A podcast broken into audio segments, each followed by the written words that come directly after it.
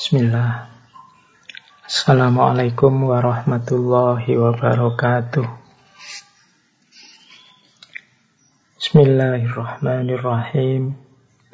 Alhamdulillahirabbil alamin.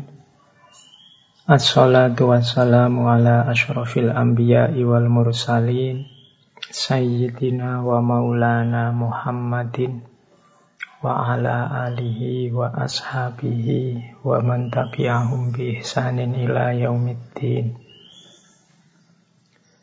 Bismillah.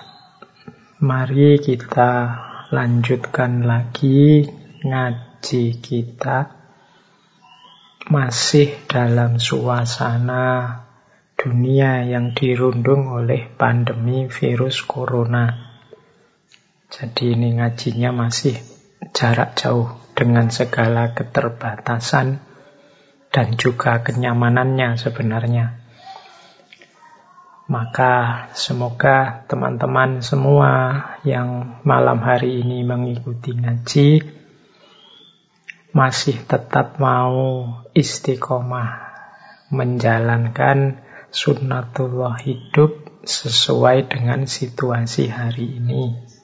Masih mau untuk sabar menghadapi banyak masalah karena pandemi ini. Masih mau untuk tekun, untuk tetap taat menjalankan semua aktivitas yang mampu mendekatkan kita selangkah demi selangkah kepada Allah, termasuk ngaji yang kita jalankan secara rutin setiap malam Kamis seperti hari ini.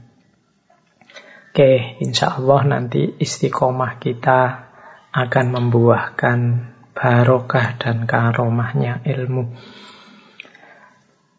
Baik teman-teman, malam hari ini kita melanjutkan pembahasan kita tentang pengalaman beragama. Untuk malam hari ini, pengalaman beragama yang kita angkat agak berbeda, yaitu pengalaman beragama bersama orang lain yang juga sama-sama beragama. Tema kita malam hari ini yaitu toleransi beragama atau religious tolerance. Jadi tema kita malam hari ini tentang beragama secara toleran. Jadi beragama yang bareng orang lain yang berbeda dan kita izinkan perbedaan itu. Tuh. Namanya toleransi agama.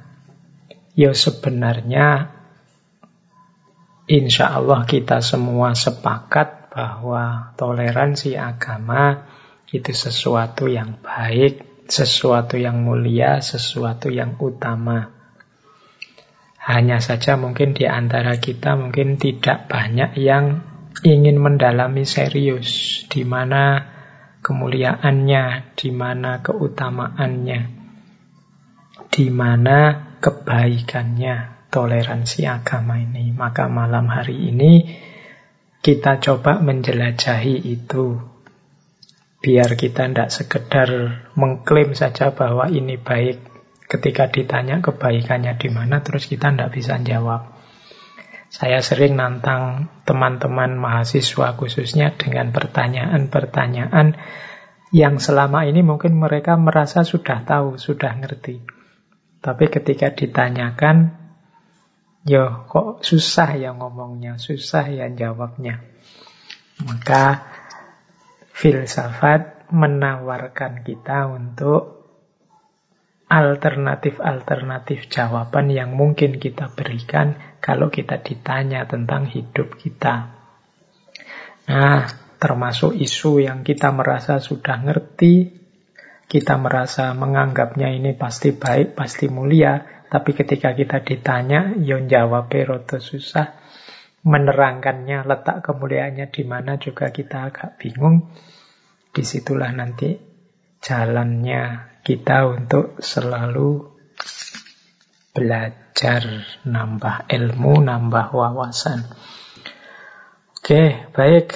Itu sedikit pengantar. Kita mulai saja langsung masuk ke materi. Ambil nafas sebentar. Siapkan yang harus disiapkan. Mungkin ada yang mau sambil nyadet, ada yang mau sambil kelesetan, ya siapkan bantalnya. Ada yang mau sambil ngopi, ya siapkan kopinya. Bismillah, kita mulai. Nggih, ini bulan ini kita benar-benar belajar karena isinya teori-teori. Baik, kita lihat pertama-tama tentang toleransi agama ini dari definisi harfiahnya dulu, dari kata-katanya dulu. Pertama saya ambil dari K B B I, Kamus Besar Bahasa Indonesia. Ini kalau pelajar mahasiswa harusnya akrab dengan kamus ini. Ini istilah yang disepakati untuk toleransi menurut K B B I. Definisi yang pertama adalah sifat atau sikap toleran. Nah, kalau ini kita tahu definisi yang pertama ini. Yang kedua, toleransi itu batas ukur untuk penambahan atau pengurangan yang masih diperbolehkan. Jadi ternyata toleransi juga membicarakan tentang batas. Sampai di mana kita bisa toleran, di ranah apa kita, ya kalau tentang itu jangan toleran. Jadi itu yang kedua. Jadi selain ngomong sikap, dia juga ngomong batas. Kemudian yang ketiga, toleransi itu adalah penyimpangan yang masih bisa diterima dalam pengukuran kerja. Nah, berarti definisi yang ketiga, toleransi ternyata juga bisa bermakna penyimpangan yang bisa dimaklumi, yang bisa diterima. Oke, jadi toleransi itu kalau menurut bahasa berarti sikap, juga membicarakan batas, juga membicarakan penyimpangan tapi masih bisa diterima. Itu toleransi secara bahasa. Ya kadang-kadang kan kita misalnya, oh kalau yang ini masih bisa ditolerir, kalau yang itu sudah tidak bisa ditolerir. Ini kan berarti urusannya batas. Atau menyimpang sih, tapi saya masih bisa menerima. Nah, itu berarti masih bisa ditoleransi. Perut kita itu mungkin kalau kita isi satu piring dia menerima. Kalau dua piring sebenarnya dia keberatan karena terlalu banyak. Tapi masih bisa ditoleransi. Begitu kita makan sampai tiga piring, wah ini perutnya sudah memberontak ini, ini tidak bisa ditoleransi lagi, ini wadahnya tidak cukup, akhirnya kalian sakit perut. Nah, itu contoh paling mudah untuk menjelaskan bedanya apa batas, penyimpangan atau sikap. Sikap kita yang ugal-ugalan makan sampai tiga piring, itu berarti kita tidak toleran sama perut kita. Wong dia tidak kuat makan sebanyak itu. Paling banyak bisa ditolerir ya dua piring lah. Nah, itu mudahnya ya. Bedanya sikap, batas, atau penyimpangan. Dua piring itu sebenarnya juga sudah penyimpangan. Sudah lebih, tapi ya masih bisa ditolerir lah. Itu. Ini definisi harfiahnya begitu. Nanti kita juga akan bicara hal-hal semacam itu. Kalau dalam bahasa Latin, toleransi itu tolerantia. Artinya kelonggaran, kelembutan hati, keringanan, kesabaran. Dalam bahasa Inggris, tolerance, yaitu membiarkan, mengakui, menghormati. Dalam bahasa Arab, istilahnya tasamuh. Tasamuh itu saling mengizinkan atau saling memudahkan. Ini saya tidak pilih-pilih mana yang lebih baik, Latin, Inggris, atau Arab. Tapi kalau kita mengembangkan sikap toleran, ya harus punya semua kualitas ini. Baik yang disebut dalam bahasa Latin, dalam bahasa Inggris, atau dalam bahasa Arab. Toleran berarti adalah sikap kelonggaran, kelembutan hati, keringanan, kesabaran. Seperti dalam bahasa Latin. Juga bisa diartikan membiarkan, mengakui, menghormati yang lain yang berbeda. Seperti dalam bahasa Inggris. Juga bisa diartikan saling mengizinkan atau saling memudahkan. Seperti dalam bahasa Arab.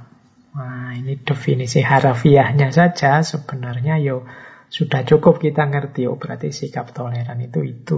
Isinya itu. Mungkin sudah selesai dari situ ya. Apa enggak usah dilanjutkan lagi saja, wong wis ngerti. Insya Allah teman-teman semua sudah tergolong orang yang toleran. Buktinya sekarang kita hidup dalam keragaman, dalam perbedaan, dan damai-damai saja. Ya kalau ada konflik kecil-kecil, kalau ada keributan kecil-kecil itu wajar sebagai manusia. Tapi secara umum sebenarnya kita ini situasinya damai. Berarti kita punya kualifikasi toleran. Kita punya kualifikasi kelonggaran kepada yang lain. Lembut hati, ringan dan sabar. Kalau sudah tidak sabar, ya sudah perang sejak dulu. Kemudian membiarkan, mengakui, menghormati. Saling mengizinkan, saling memudahkan. Oke, meskipun saya lupa beberapa bulan yang lalu ada yang bilang Indonesia ini growing intolerant. Semakin lama kok tambah tidak toleran ya. Banyak kasus-kasus yang menunjukkan kita kok tambah tidak toleran ya. Ya semoga kasus-kasus itu hanya berhenti di satu dua kasus. Anggap saja kasuistik. Semoga tidak menyebar kemana-mana. Dan intinya kita punya jati diri toleran. Ini sudah dicontohkan dulu sejak zaman Kanjeng Nabi ketika hidup di Madinah bersama komunitas Yahudi, komunitas Nasrani. Dengan piagam Madinahnya bisa berdampingan. Para wali dulu juga ketika menyebarkan Islam, hidup berdampingan dengan Hindu, dengan Buddha, dengan agama Jawa. Toh juga masih bisa. Nah, jadi ajaran nenek moyang kita, ajaran para salafus soleh itu juga isinya menyarankan kita untuk mau menerima, memudahkan, bersabar, hidup bersama yang lain yang berbeda. Ini perilaku toleran. Baik, kita lanjutkan nambah ilmunya. Ya tadi baru definisi, kita ngerti pengertiannya saja. Sekarang kita masuk lebih dalam ke pernak-pernik ihwal yang perlu kita ketahui sehubungan dengan toleransi agama.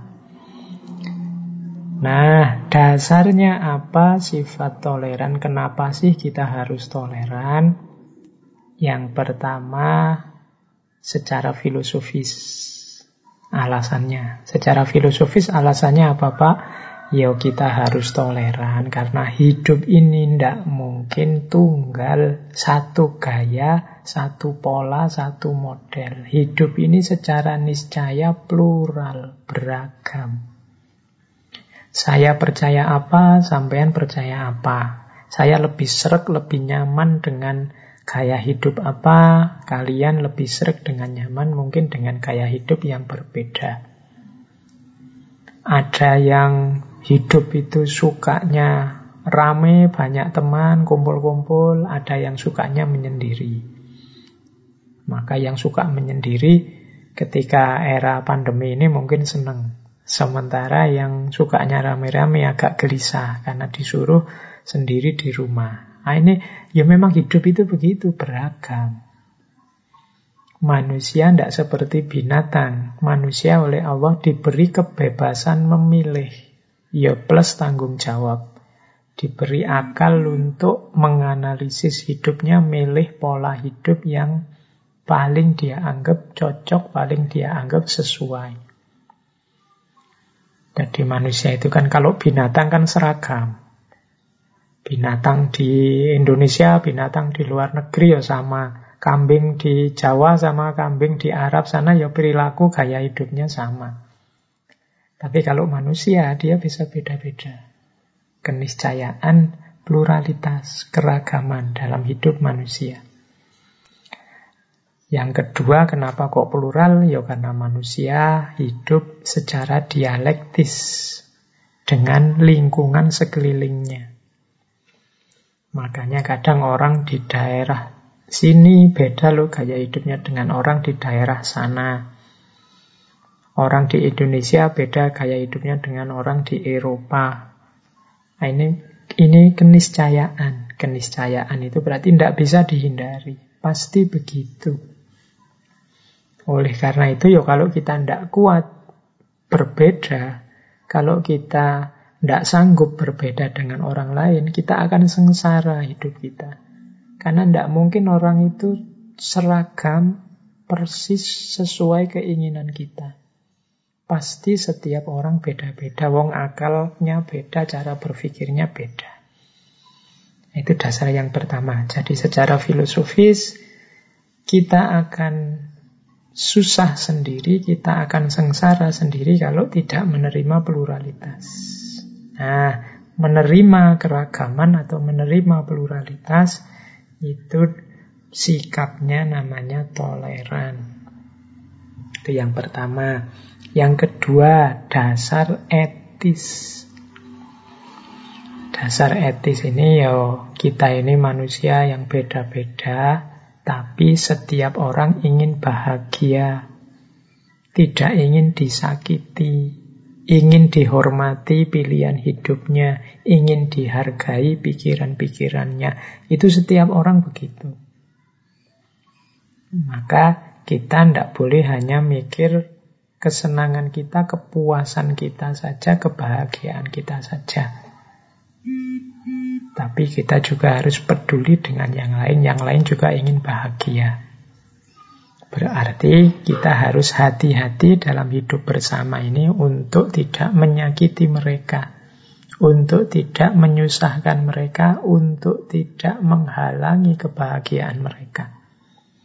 Sebagaimana kita juga tidak ingin disakiti, tidak ingin dihalangi kebahagiaan kita, tidak ingin dilecehkan pilihan-pilihan hidup kita.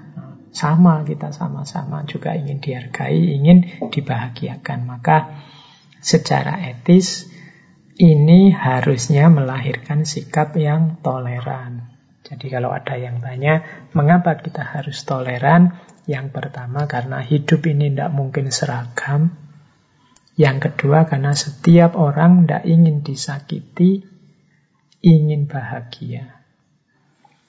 Baik saya maupun dia yang berbeda dengan saya. Berarti jalan satu-satunya adalah saling menghargai dan saling menghormati pilihan hidup masing-masing.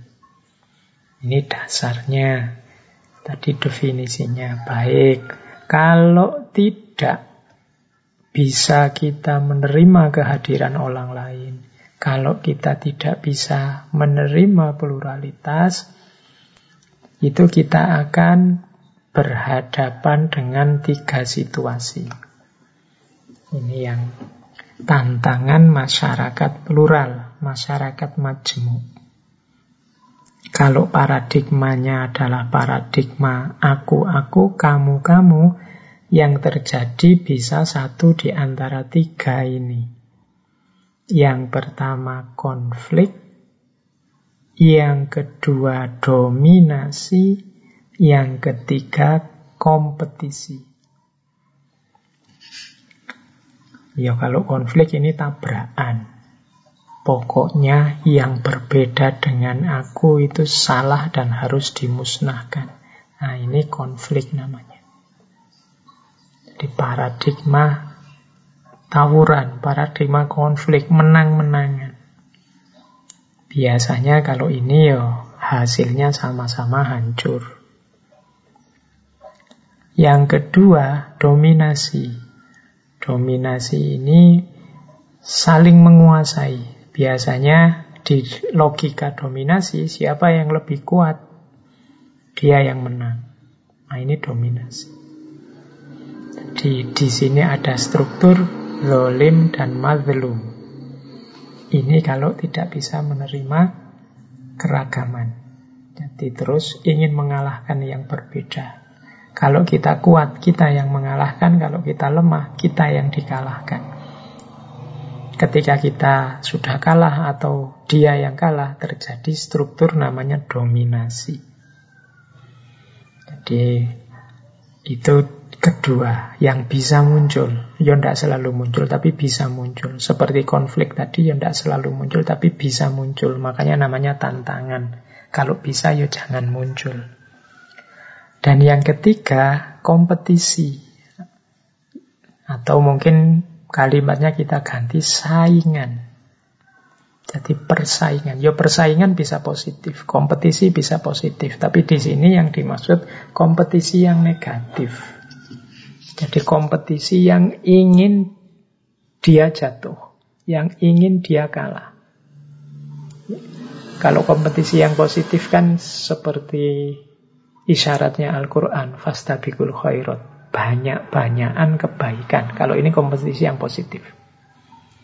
Tapi ini yang dimaksud kompetisi yang negatif. Yang kita harus hati-hati. Kompetisi yang negatif itu apa? Kompetisi yang ingin yang lain jatuh. Jadi kita sibuk tidak untuk melakukan kebaikan lebih banyak, tapi kita sibuk untuk mencari jeleknya dia, mencari salahnya dia, mencari cara gimana caranya biar dia jatuh. Mungkin karena dia beda aliran, mungkin karena dia beda pandangan, beda tokoh rujukan, macam-macam. Terus kita anggap dia saingan kita yang berbeda. Terus kita cari-cari kesalahan dia, kejelekannya dia, biar kita yang menang. Nah, ini kompetisi yang tidak sehat, kompetisi yang jelek. Tapi bisa juga muncul di masyarakat yang tidak bisa toleran. Bayangkan betapa sumpetnya hidup kita kalau harus diwarnai oleh konflik, harus ada dominasi. Mungkin kita bagian yang dominan sehingga bisa menzolimi, atau kita yang lemah sehingga kita dizolimi. Lebih sumpek lagi kalau waktu kita, pikiran kita, tenaga kita habis untuk mencari kesalahannya yang lain, menjatuhkan yang lain, dan melupakan diri kita sendiri. Karena kita tidak sibuk dengan apa saya sudah melakukan kebaikan, apa belum. Kompetisi yang bermakna menjatuhkan yang lain.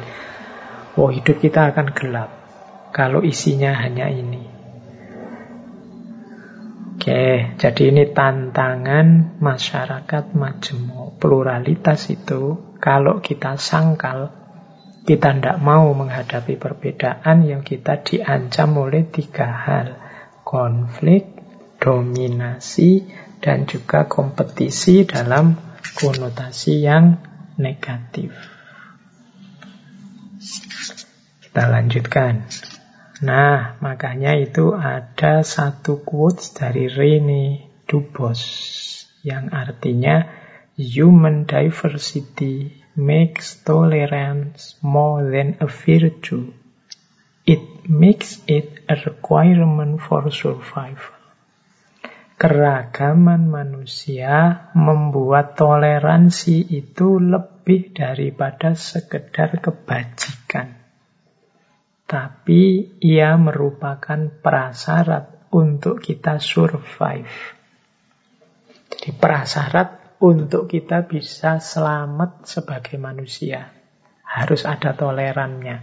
Makanya kemarin bulan lalu waktu kita belajar mengkaji Aristoteles, kelihatannya ada quotes yang salah satunya menyatakan bahwa toleran ini prasyarat minimal untuk kita bisa hidup bersama yang lain.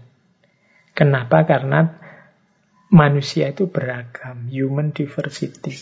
Begitu kita tidak mampu toleran, berarti kita tidak mampu punya prasyarat yang paling minimal untuk hidup bersama yang lain. Hasilnya apa? Ya mungkin satu di antara tiga tadi. Konflik, dominasi, kompetisi. Yang intinya adalah saling menaklukkan, saling mengalahkan, saling menjatuhkan. Kalau sudah begini saja isinya hidup kita, kita tidak akan bisa survive. Bahkan sebagai manusia. kita akan hancur sendiri. Maka toleransi adalah requirement for survival, prasyarat agar kita bisa survive. Ini pelajaran bagi kita ya yang harus diingat-ingat. Tidak mungkin kita menghindari hidup bersama orang lain, maka kalau bisa mari kita hidupkan jiwa yang penuh toleran. Oke, kita lanjutkan sekarang ke konsep selanjutnya. Boleh minum dulu sebentar bagi yang sudah menyiapkan minuman. Oke. Ya, di sini masih ada pesawat lewat yang kedengaran, jadi dianggap saja iklan. Terus, konsep selanjutnya. Toleransi itu ada dua dimensi dalam pelaksanaannya. Manifestasinya toleransi itu punya dua dimensi. Yang pertama apa? Tidak setuju pandangan atau pilihan orang lain. Pilihan itu bisa pandangan, bisa sikap, bisa perilaku, bisa organisasi, bisa kelompok, dan macam-macam itu kan. Pilihan orang yang kita tidak setuju. Kenapa kok ini jadi dimensinya toleransi, Pak? Iya, karena kalau terhadap yang setuju ya kita tidak butuh toleran, wong sudah setuju. Justru butuh toleransi itu karena ada yang tidak kita setujui. Jadi diingat-ingat misi toleransi itu bukan misi menyamakan semua pandangan, menganggap benar semuanya, ndak begitu. Tidak kok wah wis bener kabeh wis boleh. Ndak. Ya tentu saja ada yang lain. Kenapa disebut lain? Karena dia berbeda dengan kita pilihannya. Dia milih A, saya milih B. Dia suka A, saya sukanya B. Dia lebih nyaman dengan A, saya lebih nyaman dengan B. Itu kan berarti saya tidak setuju, saya tidak cocok dengan dia. Nah, ada ininya pasti toleransi. Diawali dari ketidaksetujuan kita, ketidakcocokan kita dengan dia. Makanya disebut plural. Plural itu beda-beda. Yo kalau setuju semua, kompak semua, ndak jadi plural namanya, wong sama. Kalau sudah sama, yo ndak butuh toleran, kita otomatis sudah sama. Yang butuh toleran itu ketika ada yang ndak cocok, ada yang ndak setuju. Tapi jangan lupakan dimensi kedua. Dimensi kedua ini kelanjutannya, kalau sudah tidak setuju terus gimana, kan itu. Ini lebih penting ini. Yang kedua ini apa? Tidak memaksakan pilihan kita sendiri, keputusan kita sendiri, gaya hidup kita sendiri, pandangan kebenaran kita sendiri kepada yang lain yang tadi berbeda. Ini dimensi kedua. Jadi toleransi itu ketika kita tidak setuju, tapi tidak ingin memaksakan pandangan kita pada yang lain. Ketika pilihan kita beda dengan dia, dan kita hargai pilihannya, kita tidak paksakan pilihannya agar sama dengan pilihan kita. Jadi yang kedua ini. Makanya beberapa kali saya baca di medsos itu, yo, toleransi itu jangan sampai jatuh pada mencampur-campur akidah. Ya pastinya harus begitu, karena dalam toleransi itu ada yang tidak kita setujui. Dan yang tidak kita setujui itu tetap kita hargai, tidak kita paksa sama dengan kita. Jadi tidak ada nyampur-nyampurnya di sini. Yang ada menghargai, membiarkan dia sesuai pilihannya. Kalau urusan akidah, silahkan dia dengan akidahnya, saya dengan akidahku. Kalau pakai bahasanya Al-Quran, ya, ya ini dalil yang paling sering dipakai dalam toleransi, lakum dinukum waliyadin. Yo bagimu agamamu, tetap saya hargai, tapi saya lebih milih kebenaranku, yaitu agamaku. Inilah namanya toleransi. Jadi ada tidak setujunya, kalau sudah setuju ya tidak butuh toleransi. Ini namanya dua dimensi toleransi. Ini yang tadi saya sebut tadi kan, kalau teman-teman hafal surat Al-Kafirun, ya insya Allah hafal lah ya, yang muslim wong tidak panjang. Meskipun kadang-kadang bulet juga kalau sedang imami. Wala antum abidun nama abudnya bisa bolak-balik. Tapi maknanya dalam. Jadi lakum dinukum waliyatin, ini kan asbabun nuzulnya orang kafir Quraisy itu ingin nego dengan Kanjeng Nabi. Gimana kalau kita saling menghormati dengan cara gantian? Yo kolo-kolo saya yang nyembah Tuhanmu, nanti kamu juga sekali-sekali sembahlah Tuhan saya. Ya enggak, kalau urusan ini yo, kalau saya sampai nyembah Tuhanmu, ya berarti saya setuju juga dengan Tuhanmu. Kalau setuju, tidak butuh toleransi. Justru toleransi itu, saya tidak setuju dengan pendapatmu. Menurutku, engkau keliru. Nah, tapi tetap saya hargai pilihanmu. Saya tidak memaksa agar engkau ikut manut pilihanku. Oke. Sehingga nanti dari latar belakang permintaannya kafir Quraisy itu nanti turun surat Al-Kafirun.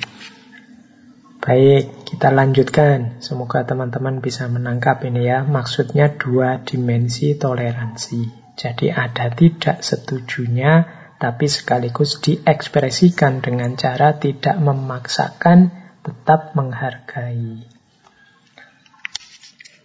Oke, selanjutnya. Kalau tadi sudah dua dimensinya, sekarang konsep selanjutnya. Model-model toleransi. Model toleransi ini, yo kita tadi di awal sudah sepakat bahwa toleransi itu baik, toleransi itu mulia. Sekarang kita lihat dalam prakteknya. Ternyata ada macam-macam. Ini alat kita untuk ngecek selama ini saya toleran ini ada di level yang mana. Nah, di catatan konsep yang saya bawa, orang toleran itu ada tiga jenisnya. Ada yang membiarkan, ada yang memahami, ada yang dialog.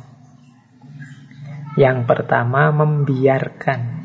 Membiarkan itu Itu kalau pakai bahasanya teman-teman yang muda hari ini, itu sebenarnya membiarkan itu sama dengan cuek. Jadi terserah kamu dengan keyakinanmu, dengan aktivitasmu, asal jangan nyenggol saya, asal jangan ngerusui saya, kamu aman. Ini ini namanya paradigma cuek, paradigma membiarkan, tidak peduli.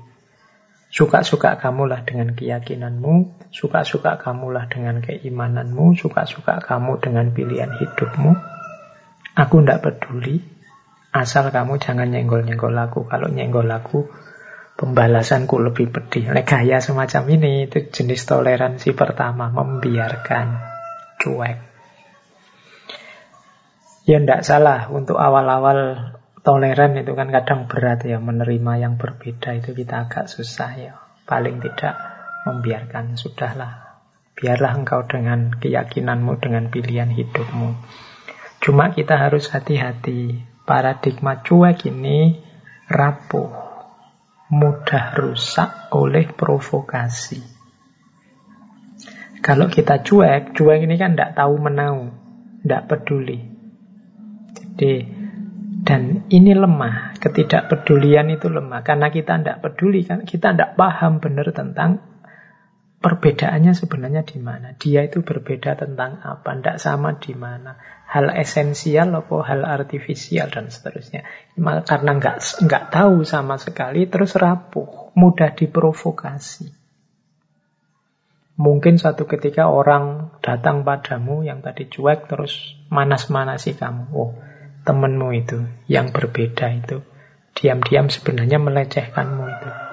Yang dia lakukan itu, kamu tidak sadar kan, dia kelakuannya itu berlawanan dengan pilihan hidupmu kan. Oh, dia kemana-mana mamer-mamerin yang dia lakukan itu. Sehingga engkau kelihatan jelek, dia yang kelihatan mulia. Oh, itu provokasi, terus kamu panas. Kenapa kamu bisa panas? Kamu tidak tahu aslinya dia seperti apa. Yang kemarin kamu cuekin itu sebenarnya apa sih, tentang apa sih? Karena kemarin kamu hanya membiarkan saja, sekarang dapat informasi-informasi keliru, provokasi-provokasi yang merusak, kamu terpengaruh. Jadi awalnya sih tidak masalah, kamu cuek membiarkan saja. Kalau pas tidak ada provokasi, tidak ada kasus-kasus yang sensitif, tidak ada problem-problem apa yang saling senggol entah sengaja entah tidak, itu aman. Tapi begitu ada masalah, ada provokasi, kalian akan mudah tersulut. Kalau kemarin sih cuek saja sehingga tidak ngerti. Orang bilang A, kamu anggap A beneran. Orang bilang B, kamu anggap B beneran. Akhirnya lahirlah konflik, lahirlah persaingan tidak sehat, saling menjatuhkan, saling dominan, saling menzolimi, menyakiti. Maka bagi yang ada di level membiarkan ini, ya semoga tidak ada kasus, tidak ada provokasi, tidak ada konflik-konflik yang tidak perlu. Karena biasanya kalau paradigmanya hanya cuek, membiarkan, masih mudah runtuh toleransinya. Nah, ayo naik kelas sedikit kalau memang mungkin, tidak sekedar membiarkan, tapi juga memahami. Kalau yang pertama tadi sifatnya pasif. Wong membiarkan saja, cuek. Cuek itu kan pasif. Kalau yang kedua ini aktif. Ingin cari ilmunya. Ingin cari informasi yang benar. Sebenarnya isinya keyakinannya dia itu apa sih? Isinya pilihan hidupnya dia itu apa sih? Yang ada di pikirannya sebenarnya apa sih? Nah, ini namanya memahami. Jadi mencari informasi baik dari buku atau dari media, atau dari orang lain, atau dari tokoh, atau monggo, cari informasi biar kamu paham, ndak cuek lagi. Wah, tetangga saya itu waktunya kerja bakti minggu pagi, kok mesti bolos ya? Saya tahu sih keyakinan saya dengan dia berbeda, tapi ini kan urusan bersama. Kenapa kok dia bolos terus ini? Wah, terus ada provokasi. Ya memang, dia itu memang tidak cocok sama kamu. Dia memang ingin musuhi kamu terus. Oh, dan seterusnya, terus kita terpengaruh. Nah, coba cari informasi dulu. Baca-baca dulu. Dia ini ikut apa? Aliran apa? Kelompok apa? Oh, dia ikut organisasi ini, organisasi ini itu. Ada acara tiap hari Minggu, ada rapat organisasi misalnya. Nah, ini kan kita terus jadi paham. Bisa maklum sekarang, karena sekarang paham. Kalau tadi cuma cuek, membiarkan saja, tidak tahu apa-apa, mudah salah paham. Sekarang kita paham, karena kita mau aktif mencari informasi dari buku, dari media, dari toko, dari medsos, dari internet, macam-macam. Nah, diharapkan ya paling tidak kita ada di yang kedua ini. Biar tidak mudah panas, tidak mudah pecah, tidak mudah konflik. Mau memahami, tidak sekedar cuek. Syukur-syukur yang ketiga, yang paling tinggi. Yaitu apa? Dialog.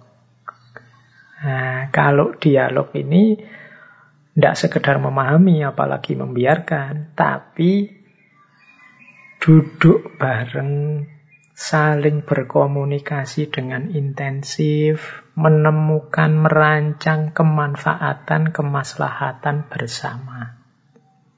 Nah, ini namanya dialog. Kalau tadi yang memahami kan hanya mencari-cari dari luar gelanggang. Oke lah, biar informasinya lebih pasti, dialog lah. Dialog itu ketemu langsung, terus mengobrolkan kebersamaan, merancang kemanfaatan untuk hidup bersama.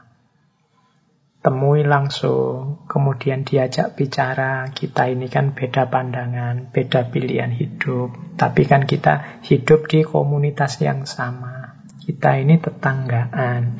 Mbok kamu informasi padaku tentang pilihanmu, nanti saya juga informasi tentang pilihan hidupku, sehingga kita bisa saling menghargai, saling menghormati. Biar yang saya lakukan, yang saya omongkan tidak menyakitimu, sebaliknya yang engkau lakukan, yang engkau omongkan juga tidak menyakitiku. Ini namanya dialog, sudah. Ya kebenaranmu, monggo kebenaranmu, aku juga yakin benar dengan kebenaranku. Tapi karena kita hidup bersama, mari kita rancang cara hidup yang tidak saling menyakiti, tidak saling melecehkan, tidak saling merendahkan. Dan bareng-bareng kita produktif, kita menciptakan kehidupan bersama yang menghasilkan banyak hal manfaat, maslahat. Baik untuk diri kita masing-masing maupun untuk masyarakat kita. Nah, ini namanya dialog. Ya, ndak harus dibayangkan oleh teman-teman dialog itu bikin seminar nasional atau bikin webinar besar-besaran, ndak. Biasa saja dalam lingkunganmu, biasakan komunikasi yang aktif, ruang publik yang sehat dengan dialog-dialog untuk mengukur perbedaan-perbedaan, untuk memahami titik-titik sensitif kita masing-masing biar tidak saling singgung, tidak saling menyakiti. Nah, ini namanya dialog. Oke. Ya, syaratnya dialog memang kita harus terbuka, tidak tertutup. Jadi mau mendengarkan. Ya, lebih tepatnya mau saling mendengarkan dan menerima kalau orang lain berbeda. Kuncinya sebenarnya di situ. Jadi tiga jenis model toleransi ini, ya tiga-tiganya bisa sih disebut toleran. Paling rendah membiarkan. Ini mungkin yang ada di quotes-nya Aristoteles dulu, membiarkan. Paling tidak biarkanlah orang lain berbeda. Cuek itu minimal. Ya wis minimal cuek lah, tapi tetap hati-hati karena dalam kecuekanmu kamu akan mudah diprovokasi, mudah difitnah, mudah salah paham. Alhamdulillah kalau mau naik satu level, mau memahami. Mungkin dari buku-buku, dari media, dari orang yang dipercaya tentang yang berbeda apa sih, yang harus dihargai apa. Alhamdulillah lagi kalau mau naik satu level lagi yaitu dialog. Ketemu langsung dalam situasi komunikasi yang sehat, tidak saling merendahkan, saling menghargai, kemudian merancang hidup bersama yang produktif. Nah, kalau ini, kalau bisa toleransi kita ada di level yang dialog ini. Baik. Apa sih manfaatnya dialog itu? Ya, dialog itu berarti informasi yang tidak tunggal, tapi informasi dari dua arah. Manfaatnya apa? Yang ketiga, eh, ada tiga manfaatnya, yaitu yang pertama, saling memahami lebih serius, lebih mendalam. Kemarin belum paham, setelah dialog aku ngerti. Oh, maksudnya ini toh. Oh, ini disakralkan oleh tetanggaku yang keyakinannya beda ini. Berarti aku jangan sembarangan sama itu. Kuatirnya menyinggung perasaannya. Ini saya ingat sekali sebuah tradisi yang di Kudus itu ketika Sunan Bonang eh kok Sunan Bonang Sunan Kudus dan umatnya tidak lagi menyembelih sapi untuk menghargai warga umat Hindu saat itu yang ada di sana, karena bagi umat Hindu sapi itu binatang yang disakralkan. Loh, ini kalau kita egois, yang sifatnya cuek tadi, yang hanya membiarkan tadi, tidak mau memahami dengan serius, susah bagi kita untuk meniru kearifan Sunan Kudus tadi. Jadi untuk mengambil kebijakan, sudahlah, daripada tetanggaku, saudaraku yang agamanya berbeda ini, nanti sakit hatinya karena kita menyembelih binatang yang dia sakralkan, kita jangan nyembelih sapi dululah. Toh yo dagingnya sapi bisa diganti dengan kerbau. Jadi di sini kalau bikin soto ya sotonya pakai kerbau saja, bikin masakan pakai kerbau saja, jangan pakai sapi. Kebijaksanaan, kearifan seperti ini lahir karena bisa memahami dengan serius. Tidak sekedar cuek. Kalau paradigmanya cuek, yo terserah saya membelai sapi. Misalnya kamu punya tetangga Hindu seperti Sunan Kudus tadi, ini kan agama-agamaku sendiri membolehkan. Ya bukan berarti terus kita jangan menyembelih sapi, ya monggo, tapi dilaksanakan sedemikian rupa sehingga tidak menyakiti, tidak menyinggung. Dirancang mekanisme dialognya biar yang sana juga memahami kita, kita juga menghargai dia. Nah, yang pasnya tetap harus ada komunikasi yang sehat. Mungkin kalau sudah dialog, ya nanti hasilnya ya monggo, silahkan kalau mau nyembelih sapi. Tapi mohon maaf bagi kita karena sapi itu sakral, maka kalau pas nyembelih saya ndak ndak diwajibkan ikut hadir melihat ya, ndak diwajibkan untuk ikut menikmati hasilnya dan macam-macam. Ya monggo, kalau itu hasilnya dialog namanya. Tapi lahir karena komunikasi yang sehat, karena kemauan untuk saling memahami dan menghargai. Yang pertama itu. Yang kedua, jangan lupa kalau kita siap saling terbuka, saling memberi masukan, paling tidak akan memperkaya, meningkatkan pemahaman kita sendiri. Yang kedua ini penting. Bukankah kita diwajibkan mencari ilmu, bahkan walau bisin, bahkan sampai ke negeri Cina. Nah, komunikasi kita dengan saudara-saudara kita yang berbeda, itu kan paling tidak kita nambah wawasan baru. Bahkan kadang-kadang bisa memperkaya wawasan spiritual kita. Ada seorang tokoh dulu juga pernah kita angkat, yaitu Sayyid Hussein Nasr yang punya teori namanya passing over. Passing over itu cara belajar tentang agama yang tidak terpaku pada agamanya sendiri, tapi juga menjelajah ke agama-agama yang lain. Yang dari situ dia wawasannya tambah kaya, semakin dia paham akan keberagamaannya sendiri, khususnya di ranah spiritualitasnya. Kadang-kadang kan kita itu mungkin karena saking akrabnya dengan referensi-referensi keagamaan kita sendiri, sering-sering yang penting-penting malah terlewat. Begitu kita belajar ke sana-sana, membaca buku ini, buku itu, mungkin dari tradisi yang berbeda, kita tiba-tiba ingat, oh iya, yang seperti ini kan di Al-Quran dulu sudah ada, mungkin maksudnya ini. Yang seperti ini di hadis dulu juga sudah dijelaskan, berarti sudah ada ini. Loh, ini namanya apa? Passing over. Passing over itu ya melintas batas sehingga kita tidak hanya sibuk di kita, tapi juga belajar ke sana kemari, tapi hasilnya justru memperkaya keberagamaan spiritualitas kita sendiri, juga wawasan kita sendiri. Kita semakin tercerahkan.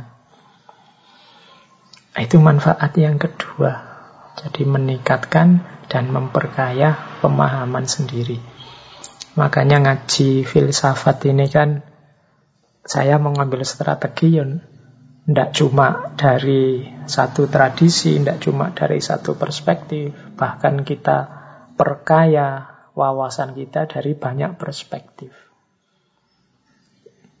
Dari disiplin filsafat barat, filsafat timur, filsafat Islam, sekali-sekali dari ranah psikologi seperti bulan ini kan, pengalaman beragama itu sebenarnya wacana dari ranah psikologi.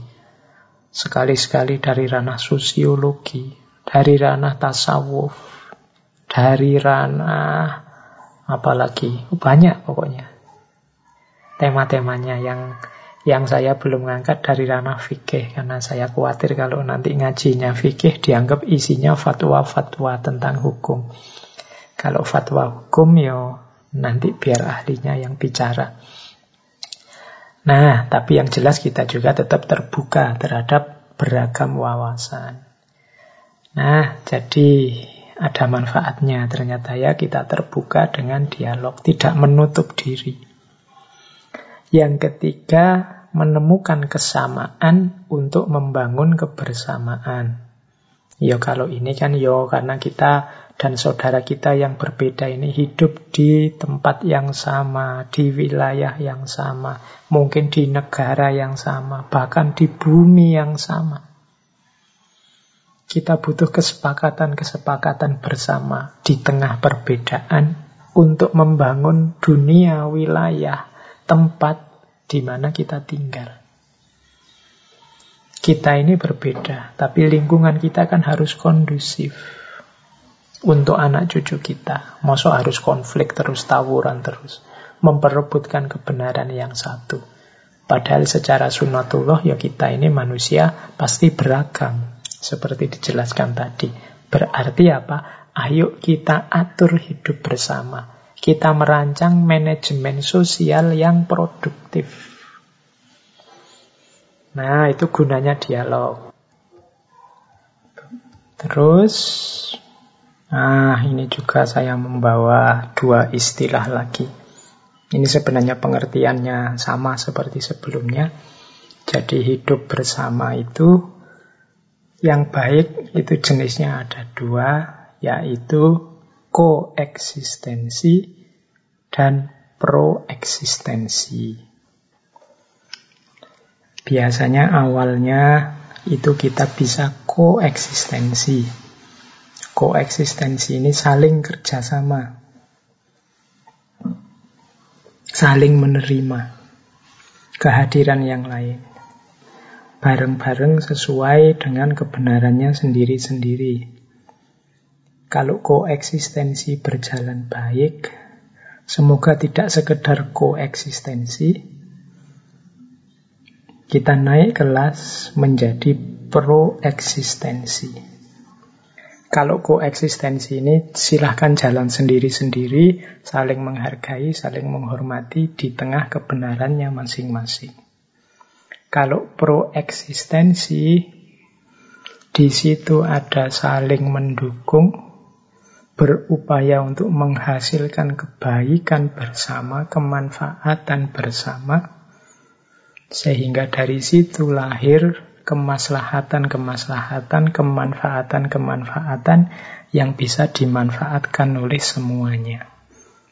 Nah, itu proeksistensi. Kalau koeksistensi, itu konotasinya bisa silahkan kamu jalan, saya juga jalan. Saya hormati pilihanmu. Nah, ini sekedar koeksistensi. Kalau proeksistensi, itu kita tidak sekedar saling membiarkan, tapi kita juga saling bekerja sama, saling mendukung, sehingga melahirkan pola hidup, gaya hidup bersama yang produktif, kreatif. Oke, ini pengertiannya sebenarnya mirip saja dengan penjelasan-penjelasan sebelumnya. Ya biar teman-teman ngerti saja, karena kadang-kadang aspek peristilahan ini kan sering membingungkan.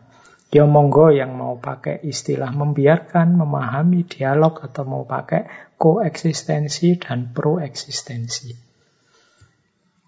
Nah, kalau dirinci kemudian alur kehidupan kita bersama yang lain, ini rangkuman saya paling tidak ada empat. Yaitu yang pertama, kita menerima kehadiran yang lain. Setelah itu, tidak sekedar menerima, tapi juga kita menghargai pilihan-pilihannya. Tidak sekedar itu. Yang ketiga, kita bisa menikmati kebersamaan dengannya, dan puncaknya yang keempat, kita bisa meningkatkan kualitas kebaikan, kebenaran yang kita jalankan sesuai yang kita yakini bersama-sama dengan dia, dengan pilihan kebenarannya sendiri. Nah, ini empat level perkembangan yang baik, yang pro-eksisten seperti dijelaskan sebelumnya. Jadi yang pertama tetap harus mau menerima. Kalau menerima saja tidak, ya tadi resikonya ya. Siap-siap berhadapan dengan konflik, dominasi saling menzalimi, atau kompetisi yang saling menjatuhkan. Hidup kita akan berat. Kalau menerima yang lain yang berbeda saja, kita tidak mampu. Mungkin kita kuat, tapi jatuhnya adalah kita yang menzalimi, kita yang menjatuhkan, memusnahkan. Padahal kalau ambisi kita agar semua orang sama dan seragam, tadi sudah disimpulkan tidak mungkin. Kalau pakai bahasanya Al-Quran kan waja'alnakum syir'ata wa minhaja. Allah itu menciptakan banyak syir'ah dan banyak manhaj. Jadi banyak cara dan banyak jalan. Jadi yang pertama yang jelas harus menerima perbedaan. Kalau sudah menerima, jangan cuek. Jangan cuek. Jangan sekedar silahkan kamu dengan pilihanmu, jangan dekat-dekat dengan aku karena pilihanku berbeda. Nah, ini berarti cuma menerima saja. Harus naik kelas satu level, yaitu menghargai. Jadi menghargai itu pilihanmu apa, kemudian yang kamu anggap benar apa, yang kamu anggap baik apa, silahkan kamu jalankan. Saya hargai, sebagaimana aku juga akan menjalankan kebenaranku, mohon dihargai. Dihargai itu berarti tidak dihalangi, berarti didukung sesuai kemampuan, sesuai batas-batas kebenaran yang diyakini. Itu menghargai namanya. Kemudian kalau sudah bisa menghargai, jangan lupa menikmati. Ini banyak di antara kita mungkin yang iyalah secara formalitas, secara teori akhirnya harus menghargai, harus menerima. Tapi aku tidak enjoy ini. Maunya kemerungsung, ingin mengalahkan saja. Kemerungsung, ingin menjatuhkan saja. Ini berarti nggak bisa menikmati. Hanya karena terpaksa oleh batas-batas normatif, oleh tuntunan agama, oleh nasihat dari tokoh-tokoh misalnya. Akhirnya nggak bisa menikmati. Iya benar sih kalau ditanya, sampean menerima kehadiran orang yang berbeda. Iya Pak, saya terima. Menghargai, iya saya hargai. Tapi diam-diam kamu sebenarnya ini terpaksa. Sehingga menjalankan, menerima dan menghargai yang lain itu rasanya berat. Kalau ada kesempatan ingin cepat-cepat segera konflik memusnahkan yang kamu anggap beda, itu berarti kamu tidak bisa menikmati. Jadi tidak bisa menikmati kebersamaanmu. Ketika kalian tidak bisa menikmati, kemungkinan kalian akan segera jatuh pada level paling rendah atau malah di bawah level menerima. Karena tidak bisa menikmati itu, yang kamu lakukan adalah terpaksa. Begitu indikasi yang mendorong keterpaksaanmu hilang, mungkin segera akan terjadi konflik, segera akan terjadi dominasi dan saling menjatuhkan. Karena engkau tidak bisa menikmati kebersamaan. Jadi penting aspek menikmati ini. Nikmatilah hidup bareng-bareng yang lain yang berbeda. Baru setelah itu naik ke level yang paling tinggi, meningkatkan. Meningkatkan itu bisa tadi kalian saling memahami, mau dialog, komunikasi yang produktif, sehingga wawasanmu tentang perbedaan itu semakin meningkat. Sehingga keberagamaanmu, keyakinanmu tentang kebenaranmu juga semakin mantap. Ini namanya meningkat. kebersamaan dengan yang lain justru meningkatkan kualitas kemanusiaanmu, bahkan kualitas kedekatanmu dengan Tuhan. Ini kalau diuraikan panjang, bahwa amanat Tuhan untuk mengelola bumi, untuk mengelola alam semesta, itu tidak sekedar manusia berhadapan dengan alam, tapi juga manusia berhadapan dengan manusia yang lain.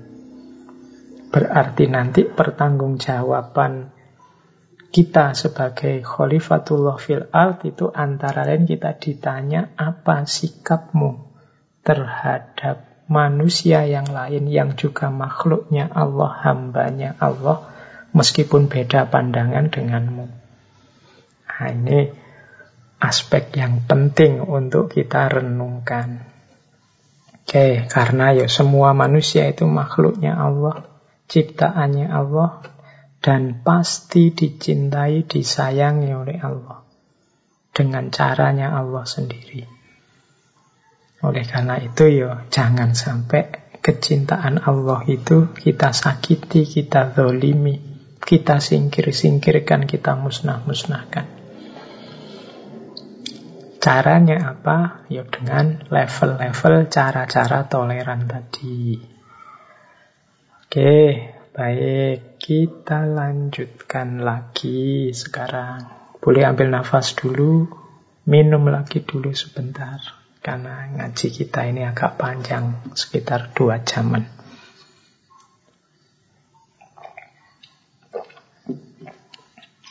Nah, ini saya rangkum secara umum. Di luar ekspresi-ekspresi sosial, ekspresi individual, batinnya seorang yang toleran itu isinya paling tidak empat. Yang pertama, menghormati. Yang kedua, menghargai. Yang ketiga, peduli. Peduli atau simpati. Yang keempat, merasakan atau empati. Ini juga level-level. Yang pertama, menghormati.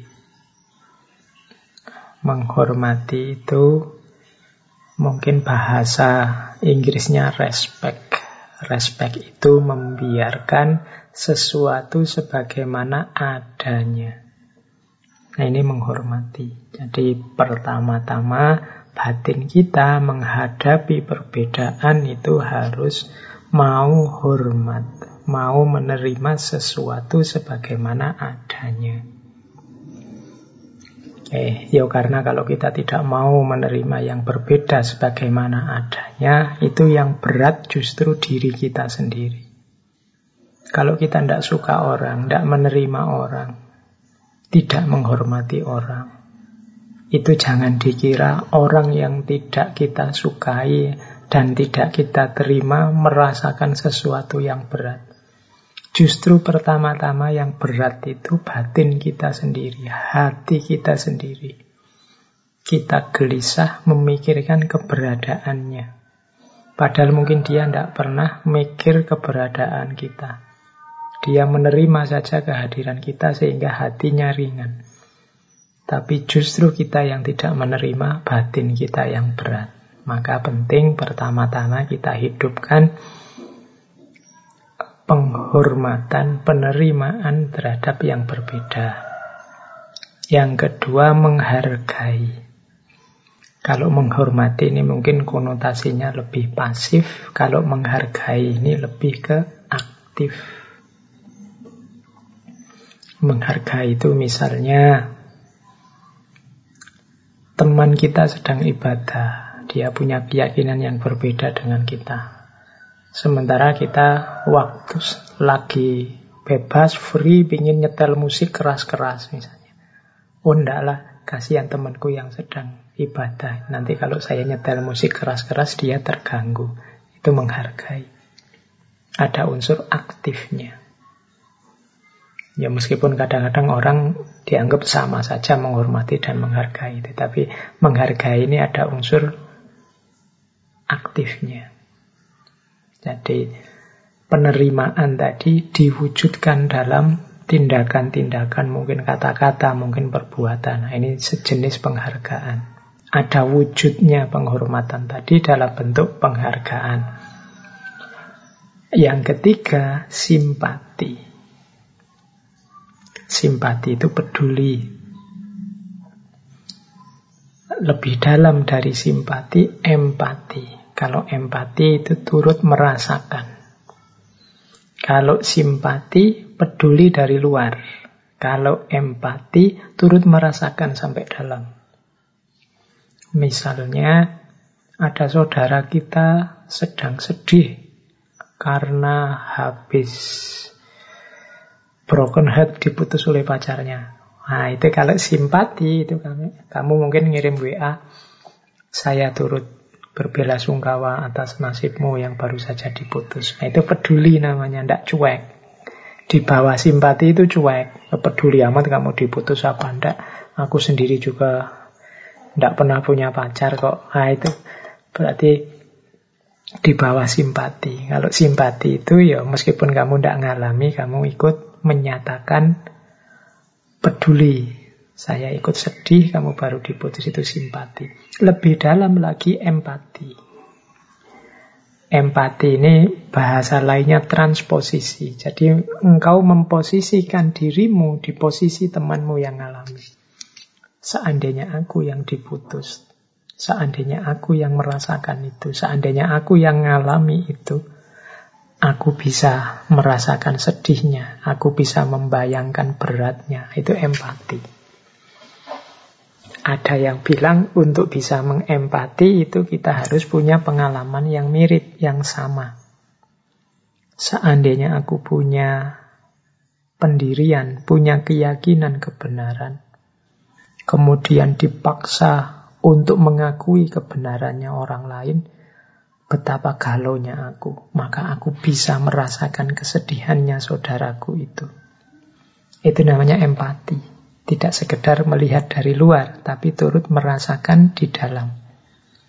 Seandainya aku dicaci maki, dilecehkan keyakinanku seperti itu, maka aku bisa merasakan betapa sakitnya hati, betapa down-nya mental. Nah, itu namanya mampu empati. Jadi dalam kita bertoleransi, kalau bisa, tidak cuma lahiriahnya, tapi juga batinnya. Batinnya toleransi, itu isinya menghormati, menghargai, peduli atau simpati. Dan yang keempat, merasakan atau empati. Jadi ini kualitas-kualitas batin yang hendaknya kita hidupkan dalam rangka kita menjalani hidup bersama yang lain yang berbeda, atau dalam rangka bertoleransi. Baik, nah untuk selanjutnya saya lanjutkan uraiannya. Kalau ini lebih dalam lagi. Kita lepaskan dulu dari konsep-konsep formal tentang toleransi. Sekarang kita belajar tentang seperti apa sih hubungan dengan yang lain yang berbeda-beda ini.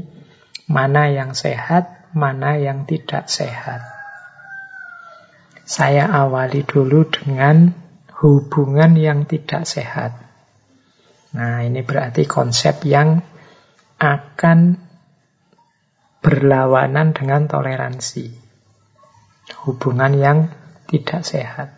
Sebenarnya ini teorinya universal. Bisa untuk hubunganmu di level apapun. Seperti apa hubungan yang tidak sehat itu?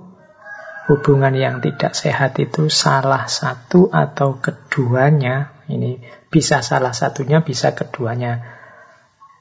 Salah satunya saja itu sudah merusak hubungan, apalagi keduanya. Oh, lahirnya mesti konflik, tawuran, gegeran, ruwet pokoknya.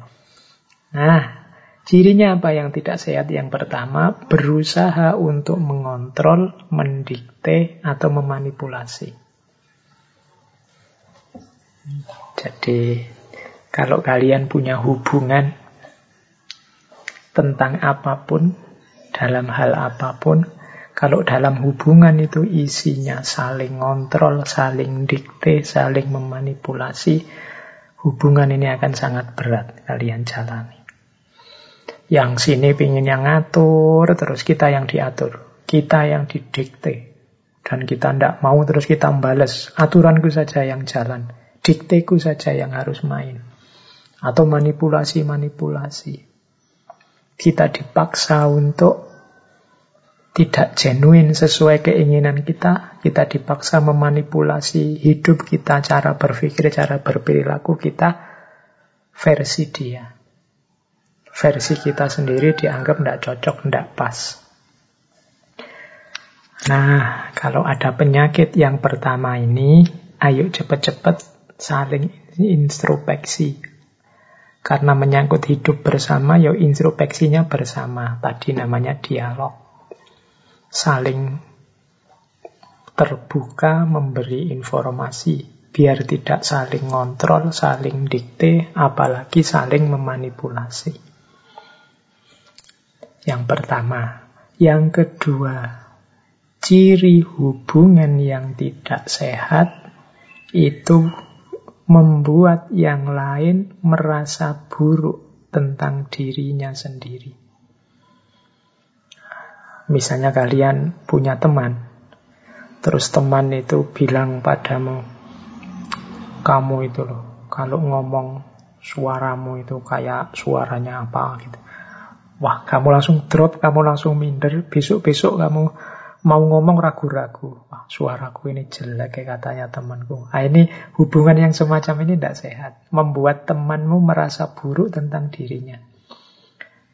Ya mungkin yang diucapkan benar, tapi caranya menyampaikan, caranya mengucapkan, membuat orang merasa buruk tentang dirinya sendiri. Nah, ini juga hati-hati. Jadi biasanya membuat orang merasa buruk tentang dirinya ini dengan cara mengungkap aib-aibnya.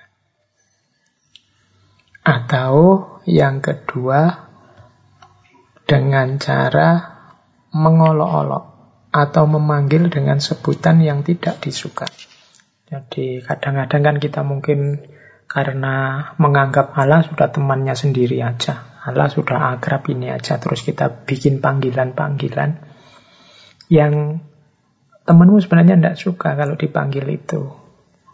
Mungkin kamu panggil karena berat badannya, terus kamu ambil panggil, halo gendut, halo yang punya kelebihan badan, halo yang kerempeng, halo yang keriting, halo yang... Yo, alhamdulillah kalau temanmu hatinya luas dan suka. Tapi kalau dia tidak suka, hubunganmu adalah hubungan yang tidak sehat. Apalagi terus hasilnya adalah meruntuhkan kepercayaan dirinya. Jadi, relasi yang membuat orang yang berhubungan dengan kita merasa buruk karena kita ungkap aibnya. Kita memanggil dia dengan sebutan yang dia tidak berkenan. Atau kita meruntuhkan rasa percaya dirinya. Nah, ini jenis hubungan yang tidak sehat. Termasuk dalam konteks perbedaan keyakinan, perbedaan pilihan hidup, perbedaan pandangan. Misalnya perbedaan pandangan, misalnya ada temanmu punya pendapat apa, terus kamu jatuhkan rasa percaya dirinya. Pikiran kayak gitu kok diungkapkan, disampaikan. Oh, belajar dulu sana lu, baca buku dulu, ikuti ustadz-ustadz siapa dulu yang lebih dalam. Kamu itu masih dangkal kok berani-beraninya ngomong. Nah, itu meruntuhkan rasa percaya diri. Kalau ada teman atau relasi yang seperti ini, bukan berarti temanmu dibuang saja, tapi hubunganmu sedang tidak sehat. Kalau bisa, cari momen untuk dialog, ngomong berdua. Seperti tadi ya, level paling tinggi hubungan yang produktif itu ada dialognya, saling terbuka. Jadi ciri yang kedua. Ciri yang ketiga, tidak memberikan dukungan saat kesulitan dan memberikan apresiasi saat ada keberhasilan. Ini juga masalah. Biasanya teman yang baik, hubungan dalam hubungan yang sehat itu kalau ada pasangannya kesulitan, dia memberikan dukungan. Memberikan dukungan itu ya tidak sekedar ngirim W A terus ayo kuat, ayo semangat. Iyalah, antara lain itu. Tapi dukungan sepenuhnya. Kalau dukungan kata-kata menguatkan, diberikanlah kata-kata. Kalau butuh dukungan tenaga, tidak eman dengan tenaga yang dikeluarkan untuk mendukung. Kalau butuh biaya, semampunya ya dibantu sesuai kemampuannya. Nah, ini hubungan yang sehat namanya. Jadi kalau sulit, siap membantu dengan apapun sejauh mampu. Nah, ini teman yang baik. Dan apresiasi saat keberhasilan. Kalau ada yang sukses, ikut seneng, ikut gembira. Disampaikan kesenangan, kegembiraan itu. Nah, ini hubungannya terus menyenangkan. Jadi menggembirakan. Tapi kalau punya teman, kalau sulit, diam saja. Menjauh malah. Kalau kita sukses, dia tidak memberikan apresiasi, apresiasi sedikit pun. Nah, ini berarti ada sesuatu yang tidak sehat. Apalagi yang terakhir itu. Kalau ada ciri, tidak menganggap penting kehadiran. Wah, ini sudah wassalam. Kalau temanmu menganggap kehadiranmu tidak penting, kamu ada atau tidak, tidak masalah, berarti hubunganmu sedang sangat tidak sehat. Orang itu kan, di antara penghargaan yang didapat dari orang lain adalah kehadirannya dihitung. Ada pepatah dalam bahasa Arab itu, jangan sampai orang itu yang wujuduhu ka'adamihi. Kehadirannya, keberadaannya seperti ketiadaannya. Hadir atau tidak hadir, tidak dipedulikan. Nah, ini kalau hubunganmu dengan yang lain seperti ini, ya berarti hubungan itu sedang tidak sehat. Jadi dalam toleransi, tolong empat hal ini diperhatikan. Kalau empat hal ini hidup, empat hal ini ada, dia bisa merusak kebersamaan. Berusaha mengontrol atau mendikte. Ini membuat orang tidak nyaman. Membuat yang lain merasa buruk tentang dirinya sendiri. Karena aibnya diungkap, karena sebutan-sebutan yang tidak disukai. Atau karena percaya dirinya dihancurkan. Nah, ini juga menunjukkan hubungan yang tidak sehat. Ayo disembuhkan. Atau kalau engkau sulit, tidak ada yang peduli. Kalau engkau sukses, tidak ada yang menyapa. Ini juga hubungan yang tidak sehat. Apalagi tidak ada yang menganggap engkau hadir atau tidak. Kalau hubungan semacam ini hidup, ciri-ciri ini ada, cepat-cepat diatasi bersama. Karena hubungan yang tidak sehat itu rentan konflik. Ya, kalau hubungan antara sesama anak muda yang pacaran tidak sehat, konflik bubar, gampang cari yang lain, terus anu kemudian ganti lagi yang baru. Tapi kalau lingkungan sosial, misalnya tetangga kita yang hidup bersama kita, itu kalau tidak sehat, ya kita akan tersiksa terus-menerus. Zaman sekarang kan tidak mudah, pindah aja lah Pak, nggak usah di situ. Yo pindah ngomongnya enak. Sekarang pindah kemana, biayanya siapa yang nanggung, dan seterusnya. Maka ayo menjalin hubungan yang sehat saja. Hubungan yang tidak sehat, cepat-cepat kita cari obatnya. Antara lain tadi, dengan kesediaan, kemauan untuk dialog. Baik, nah Kalau tadi yang tidak sehat, sekarang yang sehat. Hmm. Kalau yang sehat ini cirinya beda dengan yang tidak sehat. Ini yang harus kita perkuat. Ada tujuh hal yang harus kita hidupkan dan kita perkuat demi hubungan yang sehat. Yang pertama apa? Mutual respect. Saling menghormati, saling menghargai. Tadi sudah banyak dijelaskan ya, saling menghormati, saling menghargai itu seperti apa. Kenapa ada kata-kata mutualnya? Ya karena harus bareng-bareng. Yang sini menghormati yang sana, yang sana menghormati yang sini. Kalau hanya salah satu berarti masih ada penyakit dalam hubungan itu. Harus segera disembuhkan. Jadi ciri yang pertama mutual respect. Apalagi dua-duanya tidak respect, ya sudah, itu tinggal menunggu saja konfliknya terjadi. Jadi hubungan yang sama sekali tidak ada respect itu seperti api dalam sekam. Pada saatnya dia akan terbakar. Yang kedua, trust, saling percaya. Biasanya trust ini ada hubungannya dengan honesty, kejujuran.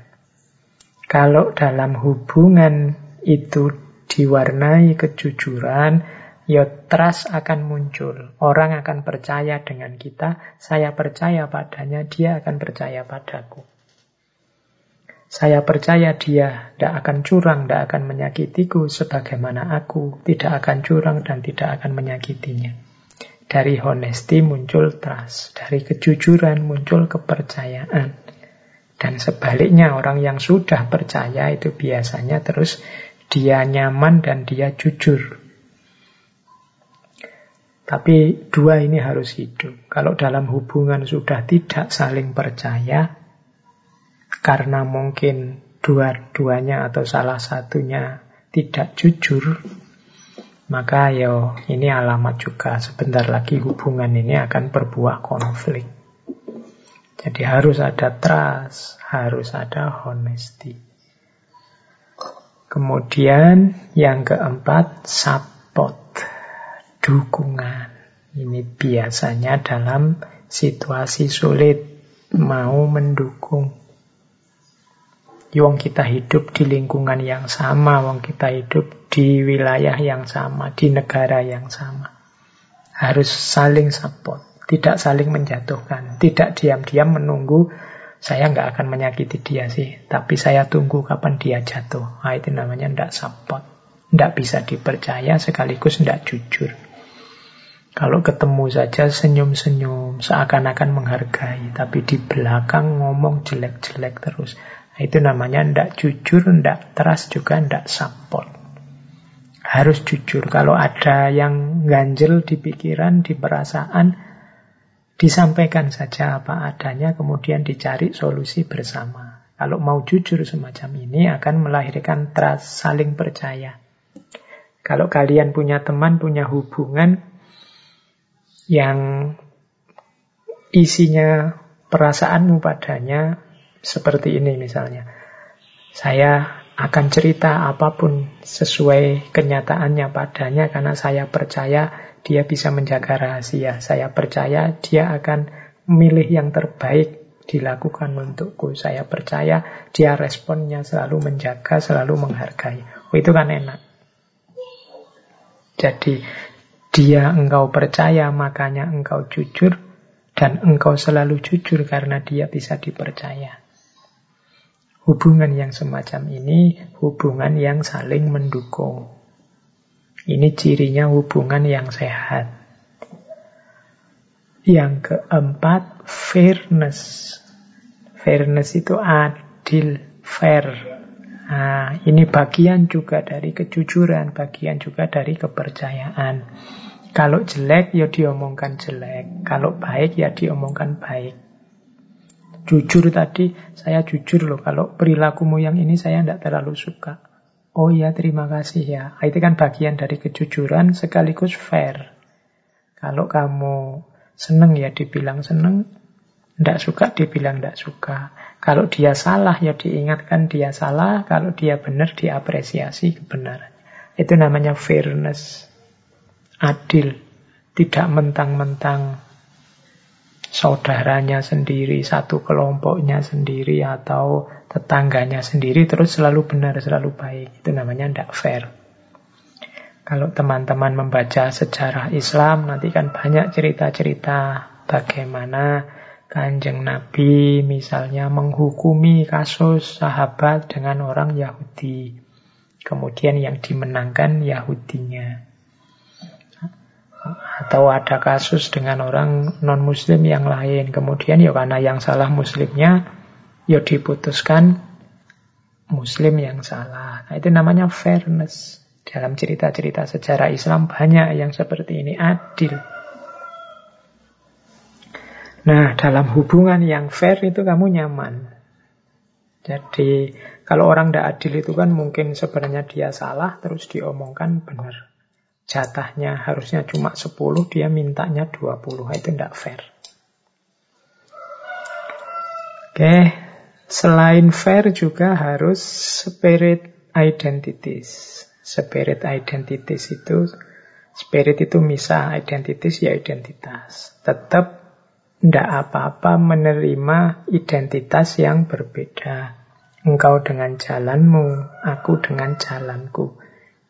Ya kalau tidak ada spirit identitas, tidak jadi toleransi. Tidak ada perbedaan, ya tidak jadi toleransi. Namanya wong sepakat. Nah, dalam hubungan yang sehat, tidak memaksakan, mendiktekan pandangannya agar diikuti yang lain. Monggo saja yang lain dengan keyakinan kebenarannya masing-masing. Nah, itu namanya spirit identitas. Jadi menerima perbedaan, menerima identitas yang berbeda. Tidak mengklaim dirinya final kebenarannya, maka yang lain harus dipaksa ikut dirinya. Nah, itu namanya tidak ada prinsip ini. Kalau ada prinsip, kalau tidak ada prinsip spirit identities, hubungan akan terancam. Ya tidak cuma antar masyarakat, antar budaya atau agama yang berbeda, hubungan laki-laki dan perempuan pun kadang-kadang kalau tidak bisa menerima spirit identities, biasanya ya mudah bubar. Masing-masing menganggap dirinya sendiri yang paling benar secara egois. Sehingga terjadi struktur paksa-memaksa. Struktur paksa-memaksa ini nanti logikanya jadinya yang kuat menang, yang lemah kalah. Ketika ada struktur semacam ini, inilah struktur yang disebut zolim. Jadi kuncinya tidak pada benar salah atau baik buruk, tapi siapa yang kuat, siapa yang lemah. Oke, itu prinsip keenam. Prinsip ketujuh dari hubungan yang sehat adalah good communication. Komunikasi yang sehat. Nah, kalau ini saya tidak perlu menjelaskan ya, kunci dari semuanya tadi sebenarnya terletak pada komunikasi yang sehat. Kalau kita enggan berkomunikasi atau berkomunikasi tapi sifatnya tidak sehat, komunikasi yang tidak sehat itu yo ingin mendikte. Atau komunikasi yang tidak jujur, atau komunikasi yang pencitraan saja, atau komunikasi yang saling cuek. Kan ada komunikasi yang saling cuek, bukan good communication, tapi komunikasi basa-basi. Kalau ketemu ya salam, ya selamat pagi, senyum, tapi begitu orangnya tidak ada, ngomong yang jelek-jelek. Ini komunikasinya basa-basi, tidak terbuka, tidak jujur. Berarti tidak ada good communication. Tidak terjalin hubungan yang sehat.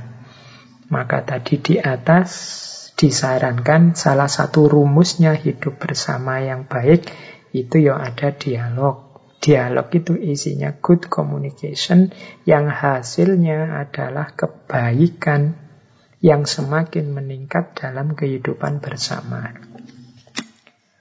Oke, baik teman-teman, ambil nafas dulu, kita masih ada waktu sekitar tiga puluh menit.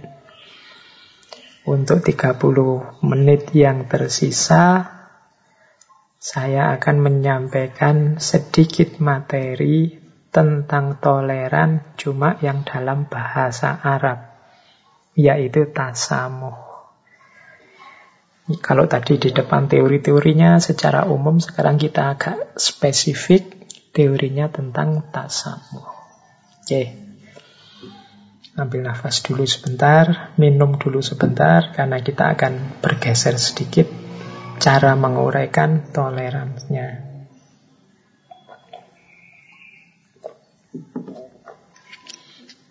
Tasamuh itu dari akar kata as-samahah.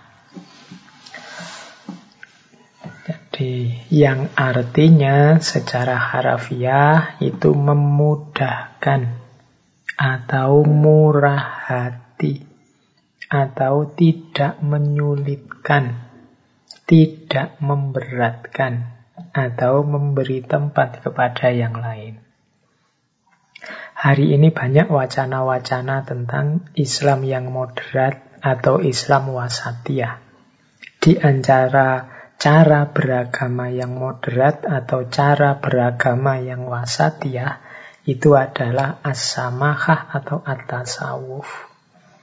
At-tasamuh, bukan tasawuf.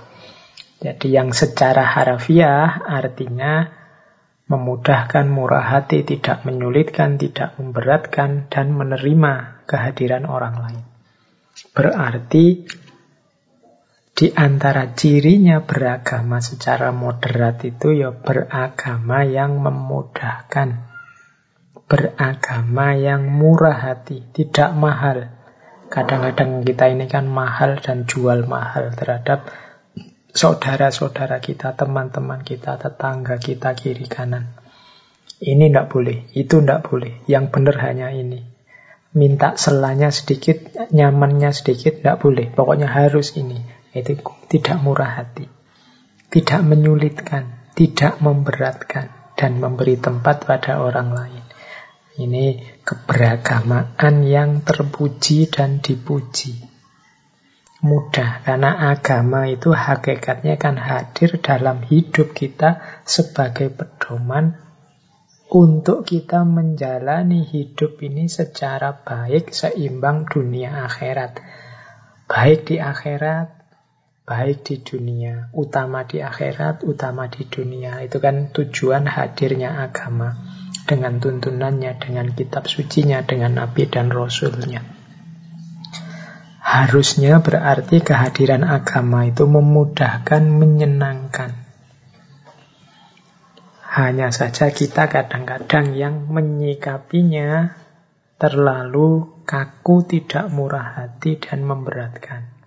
Maka orang beragama perlu punya kualifikasi tasamuh.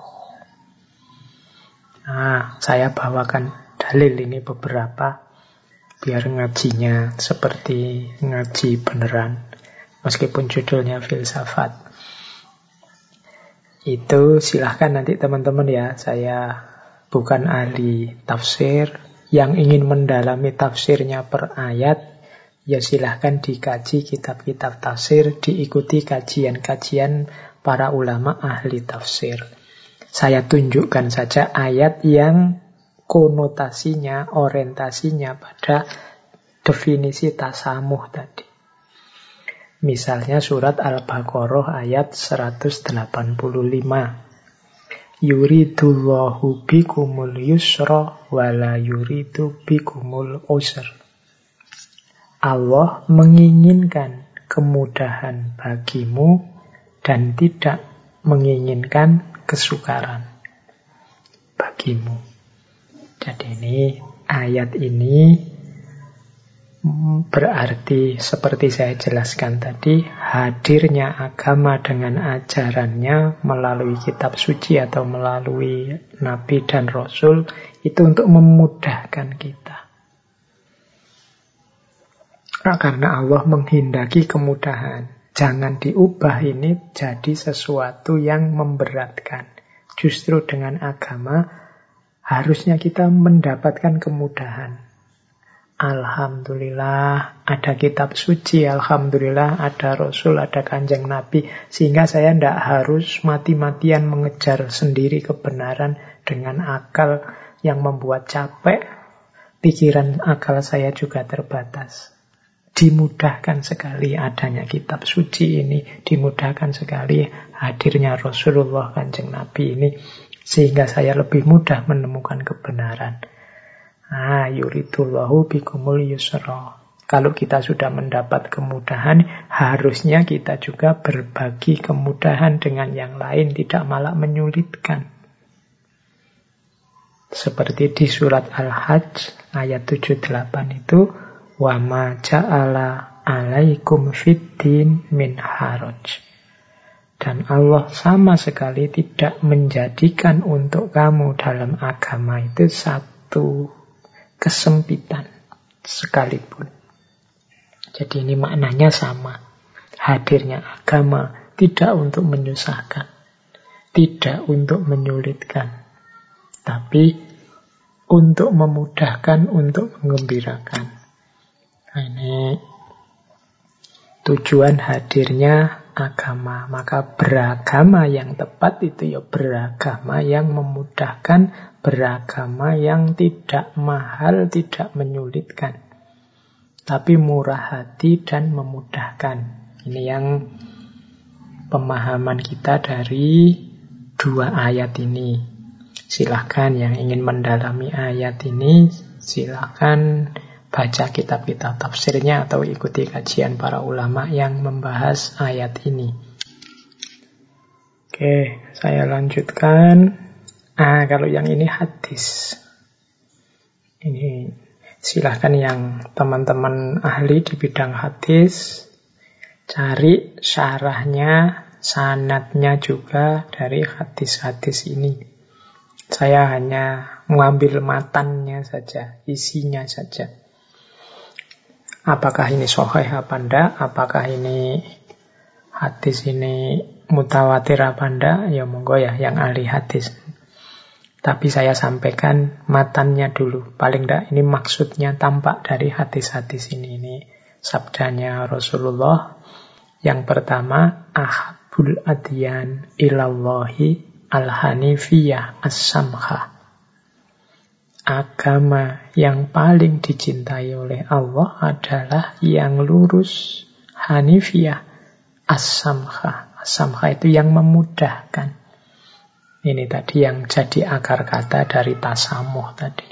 Jadi beragama yang tidak menyulitkan, tidak menyusahkan orang lain, tapi tetap lurus.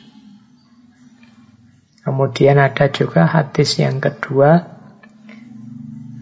yassiru wala tu'assiru, basyiru wala tunaffiru. Permudahkanlah, jangan dipersulit. Gembirakanlah, senangkanlah, wala tunafiru. Tunafiru itu membuat orang lari, membuat orang benci. Jadi berarti ketika kita beragama, jangan sampai orang lain karena agama kita merasa susah. Nah, itu prinsip basyiru tadi, senangkanlah, gembirakanlah. Jangan sampai karena praktek kita beragama, orang lain jadi lari, benci sama kita. Itu prinsip wala tunaffiru. Jangan membuat orang benci. Ini kita sendiri yang ngukur. Jangan sampai orang menganggap agama kita jelek karena terkontaminasi oleh jeleknya perilaku kita, jeleknya nafsu kita. Ada juga salah satu hadis yang bunyinya innad dina yusrun wala yushadu hadadid ahadun illa walabahu fasaddidu wa qoribu wa abshiru. Sesungguhnya agama itu mudah dan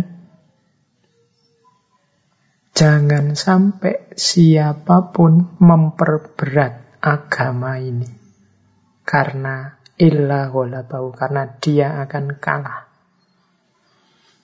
dia akan hancur.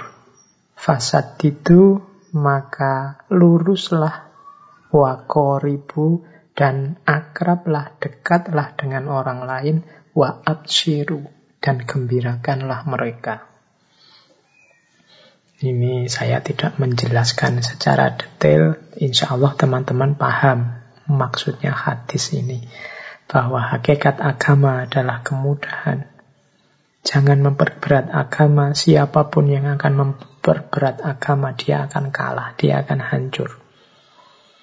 Tetap lurus, tapi juga jangan lupa kebersamaan, keakraban dengan manusia yang lain, dan jangan lupa gembirakanlah mereka, jangan susahkan mereka, jangan sulitkan mereka. Monggo yang ahli hadis, ngerti hadis, cari syarahnya hadis ini, maksudnya hadis ini. Secara harafiah sesuai redaksinya, ya maksudnya seperti yang ada di arti hadis itu. Ini bagi saya dalil untuk tasamuh, yaitu toleran, tidak memberatkan, dan memberi tempat pada yang lain. Oke. Saya tambah lagi satu teori tentang tasamuh, yaitu tentang dasar-dasarnya tasamuh. Bagaimana kita menjalankan tasamuh, menjalankan toleransi. Ini teorinya saya ambil dari Doktor Wahbah Az-Zuhaili, ulama besar, fakih besar.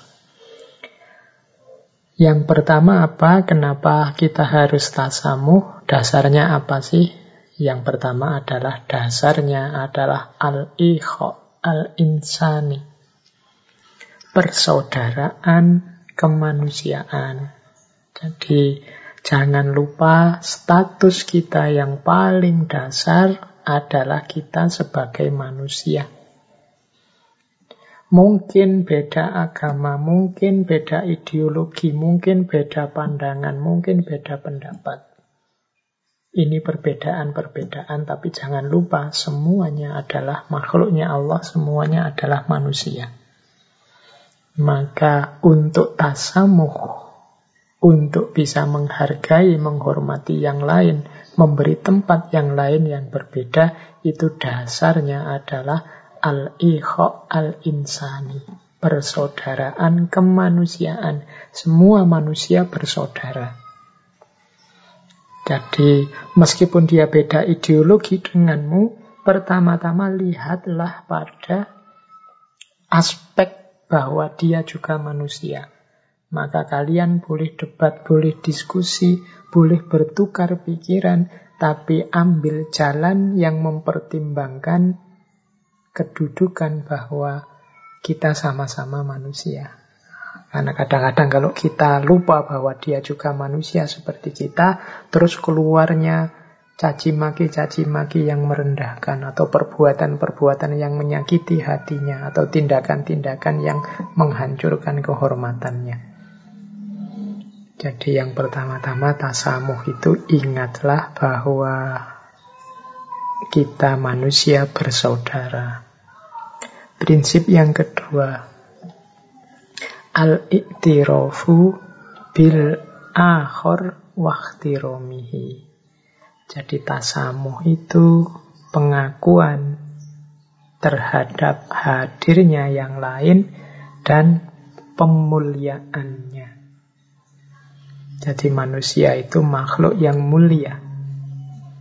Allah memuliakan manusia dengan cara mengangkatnya sebagai khalifahnya, membanggakannya di hadapan semua malaikatnya.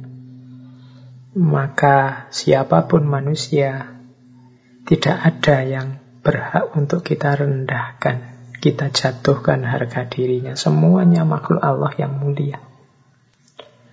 Yang ketiga, al-musawah bainan nas. Jadi untuk melakukan tasamuh, perhatikan sesama manusia itu setara. Setara dalam arti, yo kalau dia salah, kita ungkapkan kesalahannya, kita hukum sesuai kesalahannya, sesuai aturan hukum yang berlaku. Kalau dia benar, kita dukung kebenarannya. Kita dukung haknya untuk mendapat apresiasi, mendapatkan balasan atas kebaikannya. Sebagaimana kita juga kalau salah harus mau dihukum, kalau benar kita juga siap untuk diapresiasi, mendapat balasan sesuai kebenaran, sesuai kebaikan dalam bentuk apapun yang kita lakukan. Kita semua setara. Ini prinsip tadi yang saya sebut fairness. Setara. Yang keempat, dasarnya tasamuh adalah al-adlu fit ta'amul, keadilan dalam berinteraksi. Hubungan kita dengan yang lain didasari prinsip adil. Adil itu diawali dari jujur. Kalau benar diomongkan benar, kalau salah diomongkan salah. Kalau dia memang keliru dan harus dihukum sesuai aturan, ya dia harus dihukum. Itu namanya adil. Kemudian yang kelima, tasamuh itu berarti al-hurriyah al-munazomah. Kebebasan tapi sesuai aturan. Silahkan setiap orang meyakini kebenarannya, menjalankan kebaikan sesuai yang diyakininya, tapi juga dia tidak boleh egois, tidak boleh anarkis. Dia harus mengikuti kesepakatan-kesepakatan hidup bersama sesuai aturan norma-norma yang sudah dijalankan di lingkungannya. Karena kalau orang suka-suka hatinya terus, mengikuti kebebasannya, tidak peduli dengan aturan, ya yang terjadi nanti kekacauan-kekacauan, keos-keos yang tidak produktif. Inginnya kebaikan, tapi jalannya keliru sehingga hasilnya hanya kerusakan. Maka istilah dari Doktor Wahbah Zuhaili adalah al-hurriyah al-munazomah. Kebebasan yang sesuai aturan. Tidak sekedar hurriyah, tapi ada pengkhususnya, yaitu munazomah. Baik, ini ciri-ciri atau dasarnya tasamuh. Al-ikho al-insani, al-iktirof bil-akhor wahtiromihi, al-musawah bainan nas, al-adlu fit ta'amul, dan al-hurriyah al-munazomah. Kita lanjutkan dengan beberapa quote terakhir sebelum kita akhiri ngaji ini. Saya membawa satu, dua, tiga quote. Dua yang awal dari Dalai Lama. Ini ada quote bagus dari Dalai Lama. The purpose of religion is to control yourself, not to criticize others. Tujuan dari agamamu itu adalah untuk mengkontrol dirimu, bukan mengkritisi yang lain. Nah, ini pesannya Dalai Lama untuk kita. Ayo kita lebih sibuk dengan kondisi batin kita, mengkontrol diri kita. Apakah tadi kita sudah menghargai yang lain, sudah menghormati yang lain? Apakah kita bisa berempati pada yang lain? Apakah kita menerima kehadiran yang lain? Nah, ini jalan untuk kita bisa menjalani toleransi di level yang tinggi. Tidak sekedar cuek dengan kehadiran yang lain. Apa? Evaluasi diri, kontrol diri lewat jalan agama. Kalau bahasa dunia sufi dulu kita pakai istilah muhasabah. Ayo kita ngecek diri kita. Semua yang saya uraikan di atas tadi, pertama-tama terapkanlah pada dirimu semua masing-masing. Apakah level toleransi yang sudah saya jalankan? Hanya membiarkan, sudah memahami, atau aku sudah terbuka untuk dialog? Nah, jadi pertama-tama untuk mengontrol diri. Hadirnya agama memang untuk mengontrol diri kita yang pertama. Kalau kita sudah beres, baru kita berhadapan dengan yang lain dengan senjata toleransi.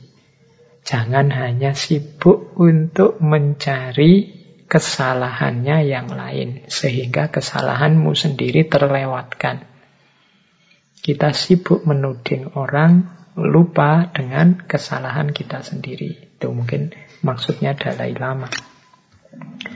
Ada quotes lagi dari Dalai Lama, compassion and tolerance are not a sign of weakness, but a sign of strength. Kasih sayang dan juga toleran itu bukan simbol kelemahan, tapi simbol kekuatan. Jangan salah, orang itu dalam kasih sayang atau dalam toleransi ini kan rasanya mudah, rasanya ringan. Bahkan kesannya cuma pasif, menunjukkan kita tidak berani tanding, tidak berani tarung. Terus orang menganggap kita ini kan kuat. Maka kita harus bersaing, bertanding, bisa menaklukkan yang lain. Katanya Dalai Lama, tidak, justru kekuatanmu terlihat ketika engkau bisa menyayangi dan engkau bisa toleransi. Wow, toleransi itu berat. Orang itu kecenderungannya egois. Mengklaim kebenarannya, ingin kelihatan menang dari yang lain, ingin kelihatan lebih benar, lebih baik dari yang lain. Lalu dalam toleransi, hasrat ego ini dikekang. Janganlah, jangan turuti keinginanmu untuk menjatuhkan yang lain, keinginanmu untuk pamer kebaikan, pamer kebenaran, menunjukkan engkau lebih benar, lebih baik dari yang lain. Loh, ini kan berat. Tidak sembarangan orang bisa.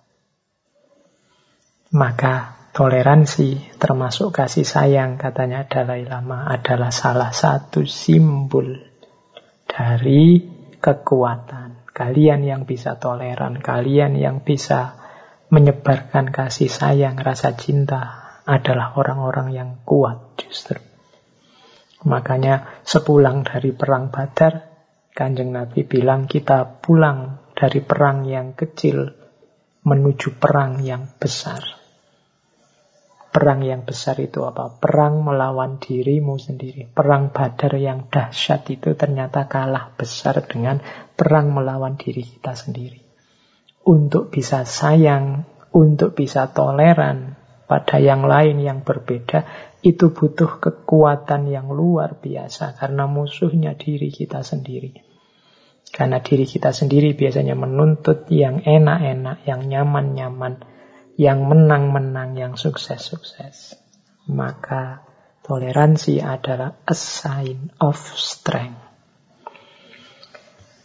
Terus terakhir quote dari William Ralph Inge.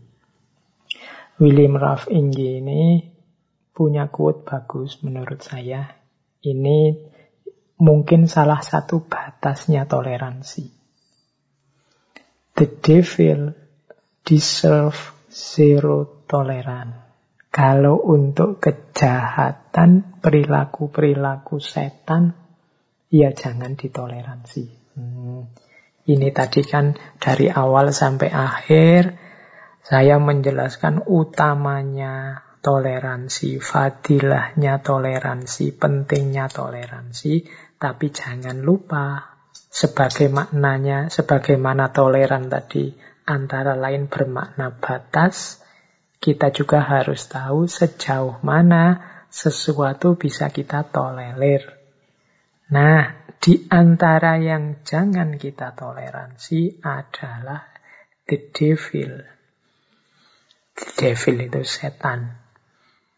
Perbuatan-perbuatan setan maksudnya, perbuatan jahat, perbuatan menyakiti orang lain, perbuatan menipu orang lain, perbuatan mencurangi orang lain. Nah, ini perbuatan jahat. Kalau tentang ini, tolong jangan toleransi. Nanti ada temanmu, misalnya menjahati yang lain, temanmu melakukan perbuatan merusak, perbuatan jahat, perbuatan menipu, mungkin maling, mungkin apalagi merampok, mungkin jahat lah ya contohnya, oke okay. Saya tidak perlu menyebut satu-satu. Kalau ini jangan ditoleransi. Jangan kamu pakai alasan loh Pak, itu kan pilihan hidupnya Pak, itu kan keputusannya sendiri, ya biarkan saja dia milih jadi perampok. Kita kan harus toleran dengan keputusannya. Tidak. Kalau untuk yang jahat-jahat, yang jelek-jelek, yang merusak-merusak, deserve zero toleran. Jadi layaknya yo jangan ditolerir. Jadi karena justru perbuatan-perbuatan jahat itu tabrakan dengan prinsip-prinsip toleransi. Toleransi itu dihadirkan kita lakukan demi kebaikan kehidupan kita bersama. Maka semua perbuatan, semua tindakan yang merusak kenyamanan, kebaikan hidup kita bersama, ya jangan ditoleransi.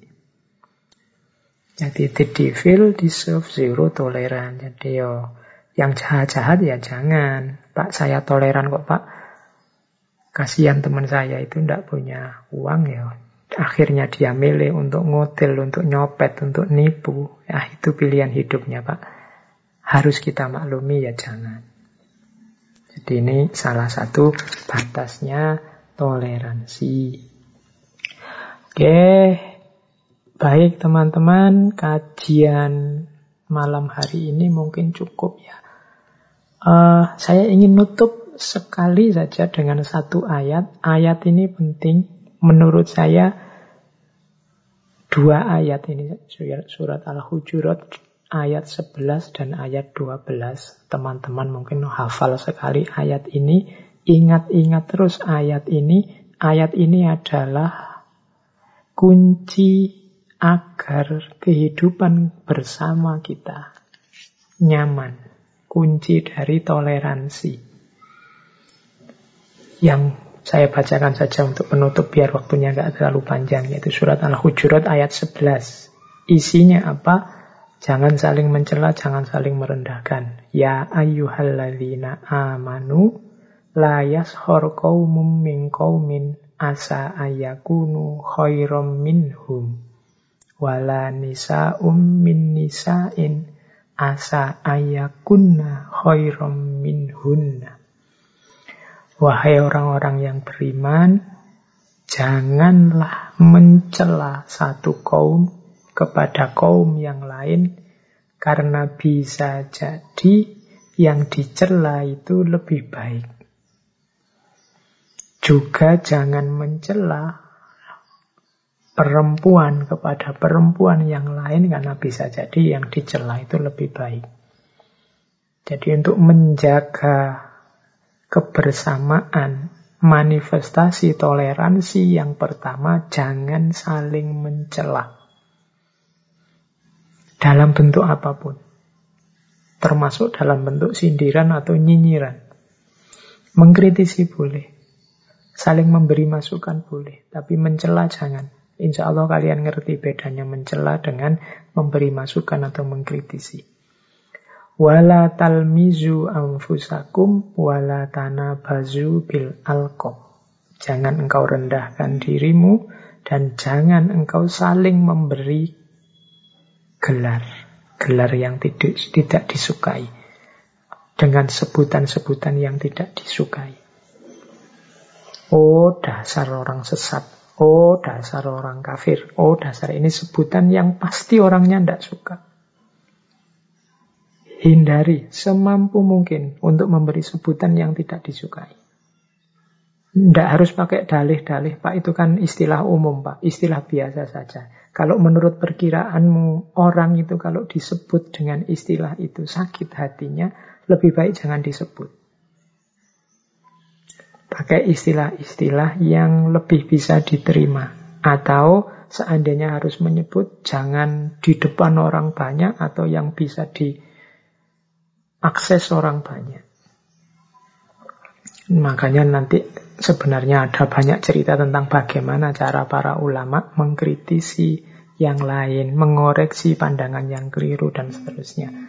Pasti tidak dengan cara koar-koar, dengan cara terbuka. Wala tanabazu bil alqab, bi'sal ismul fusuqu ba'dal iman. Sebutan penamaan yang paling jelek itu adalah fusuq ba'dal iman. Setelah iman, kok masih disebut fusuq, depan masih disebut jahat, masih disebut fasik. Ini panggilan yang sangat menyakitkan. Wa man lam yatub fa ulaika humuz zalimun. Barang siapa yang masih melakukan hal-hal di atas tadi dan tidak bertobat, maka mereka termasuk orang-orang yang zalim. Jangan mencela, jangan menyebut orang lain, merendahkan orang lain dengan sebutan-sebutan yang dia tidak berkenan. Kalau masih saja engkau melakukan ini, engkau termasuk orang-orang yang zalim. Hukumannya apa orang yang zalim? Kalian cari sendiri di banyak ayat yang lain. Ini Al-Hujurat ayat sebelas. Al-Hujurat ayat dua belas. Ya ayyuhalladzina amanujtanibu katsiran minadh-dhunni inna ba'dadh-dhunni ismun wala tajassasu wala yaghtab ba'dukum ba'du. Ayuhibbu ahadukum ayyakula lahma akhihi maitan fakarihtumuh. Wattaqullaha innallaha tawwabur rahim. Wahai orang-orang yang beriman, jauhilah banyak berprasangka, karena sebagian prasangka itu dosa. Sudahlah, tidak usah prasangka-prasangka. Kalau tidak jelas, tidak tegas kejelekannya, pending dulu. Karena kalau kita sampaikan, kita ungkapkan, ini namanya zon. Bahasa hari ininya hoax. Hoak-hoak. Jadi dilarang tegas oleh Al-Quran. Ijtanibu katsiran minadh-dhon. Jangan ikut-ikutan menyebarkan zon. Jangan aktif menyebarkan hoax. Mungkin dengan menyebarkan zon, menyebarkan hoax, kamu mendapatkan kepuasan, kegembiraan sementara dari suksesnya orang-orang meyakini isu yang kamu sebarkan. Tapi hidupmu tidak cuma kegembiraanmu yang sebentar di dunia, hidupmu yang lebih panjang, lebih sejati nanti di akhirat. Al-Quran secara tegas memberi isyarat, jangan, jauhi, jauhi. Kamu hanya ketemu ruginya saja. Biasanya untuk bisa menyebar hoax, kamu butuh yang selanjutnya. Wala tajassasu. Dan janganlah engkau tajassus. Tajassus itu biasanya pada orang yang tidak engkau sukai, engkau tajassus. Mencari-cari kelemahannya, kesalahannya, kekeliruannya. Kamu korek terus sampai ketemu dan kamu bongkar, kamu sebarkan kemana-mana. Ini namanya tajassus. Dari tajasus ini biasanya terus menyebar zon, menyebar prasangka-prasangka, menyebar hoax. Dan yang terakhir, wala yaghtab ba'dukum ba'du. Ini ringkesnya biasanya terjemahannya, jangan kalian saling menghibah, membicarakan aibnya saudaramu, jeleknya saudaramu yang lain. Itu namanya hibah. Loh, tapi yang diomongkan ini fakta loh, Pak. Itu memang jelek, Pak. Dia aslinya memang jelek begitu. Iya, yang fakta itulah namanya hibah. Kalau enggak fakta, berarti bohong. Itu namanya fitnah. Ngomong jeleknya, kejelekannya saudaramu, itulah namanya hibah. Dan di kalimat selanjutnya, ayuhibbu ahadukum ayyakula lahma akhihi maitan fakarihtumuh. Apa kalian suka memakan daging saudaramu sendiri? Fakarihtumu. Pastinya kalian akan benci, tidak suka, tidak enak. Hibah itu seperti makan daging saudaramu sendiri. Mestinya ya tidak enak lah kalau masih waras pikiranmu. Fakarihtumu. Tapi kok kamu menikmati? Kok kamu seneng kalau hibahmu sukses? Orang tahu tentang kejelekan yang kamu bongkar. Mungkin memang level kita belum nyampe level takwa. Makanya kalimat selanjutnya, wattaqullah. Mbok kamu itu takwa, mbok engkau takutlah pada Allah. Innallaha tawwabur rahim. Allah itu maha penerima taubat dan maha sayang. Kalau sudah kemarin-kemarin terlanjur begitu, ya sudah bertobatlah, jangan diulangi lagi. Insya Allah, Allah menerima taubatmu karena Allah sangat sayang padamu. Baik teman-teman, itu penutup kajian kita malam hari ini dari surat Al-Hujurat ayat sebelas dan ayat dua belas. Silahkan yang ingin lebih dalam kamu kaji lagi dua ayat itu lewat kitab-kitab tafsir atau lewat para ulama yang ahli tafsir. Ngaji kita anggap saja sebagai pancingan untuk kalian menelaah, menggali lebih dalam. Oke, saya kira itu teman-teman kajian kita malam hari ini. Kurang lebihnya kalau ada pas ndak pasnya mohon dimaklumi, dimaafkan. Forum kita adalah forum belajar bersama, jadi ndak selalu semuanya benar. Ambil saja yang cocok, yang bisa bermanfaat, yang membawa hikmah positif dalam hidupmu. Saya akhiri sekian, kurang lebihnya mohon maaf. Wallahul muwafiq, wallahu a'lam bishawab. Wassalamualaikum warahmatullahi wabarakatuh.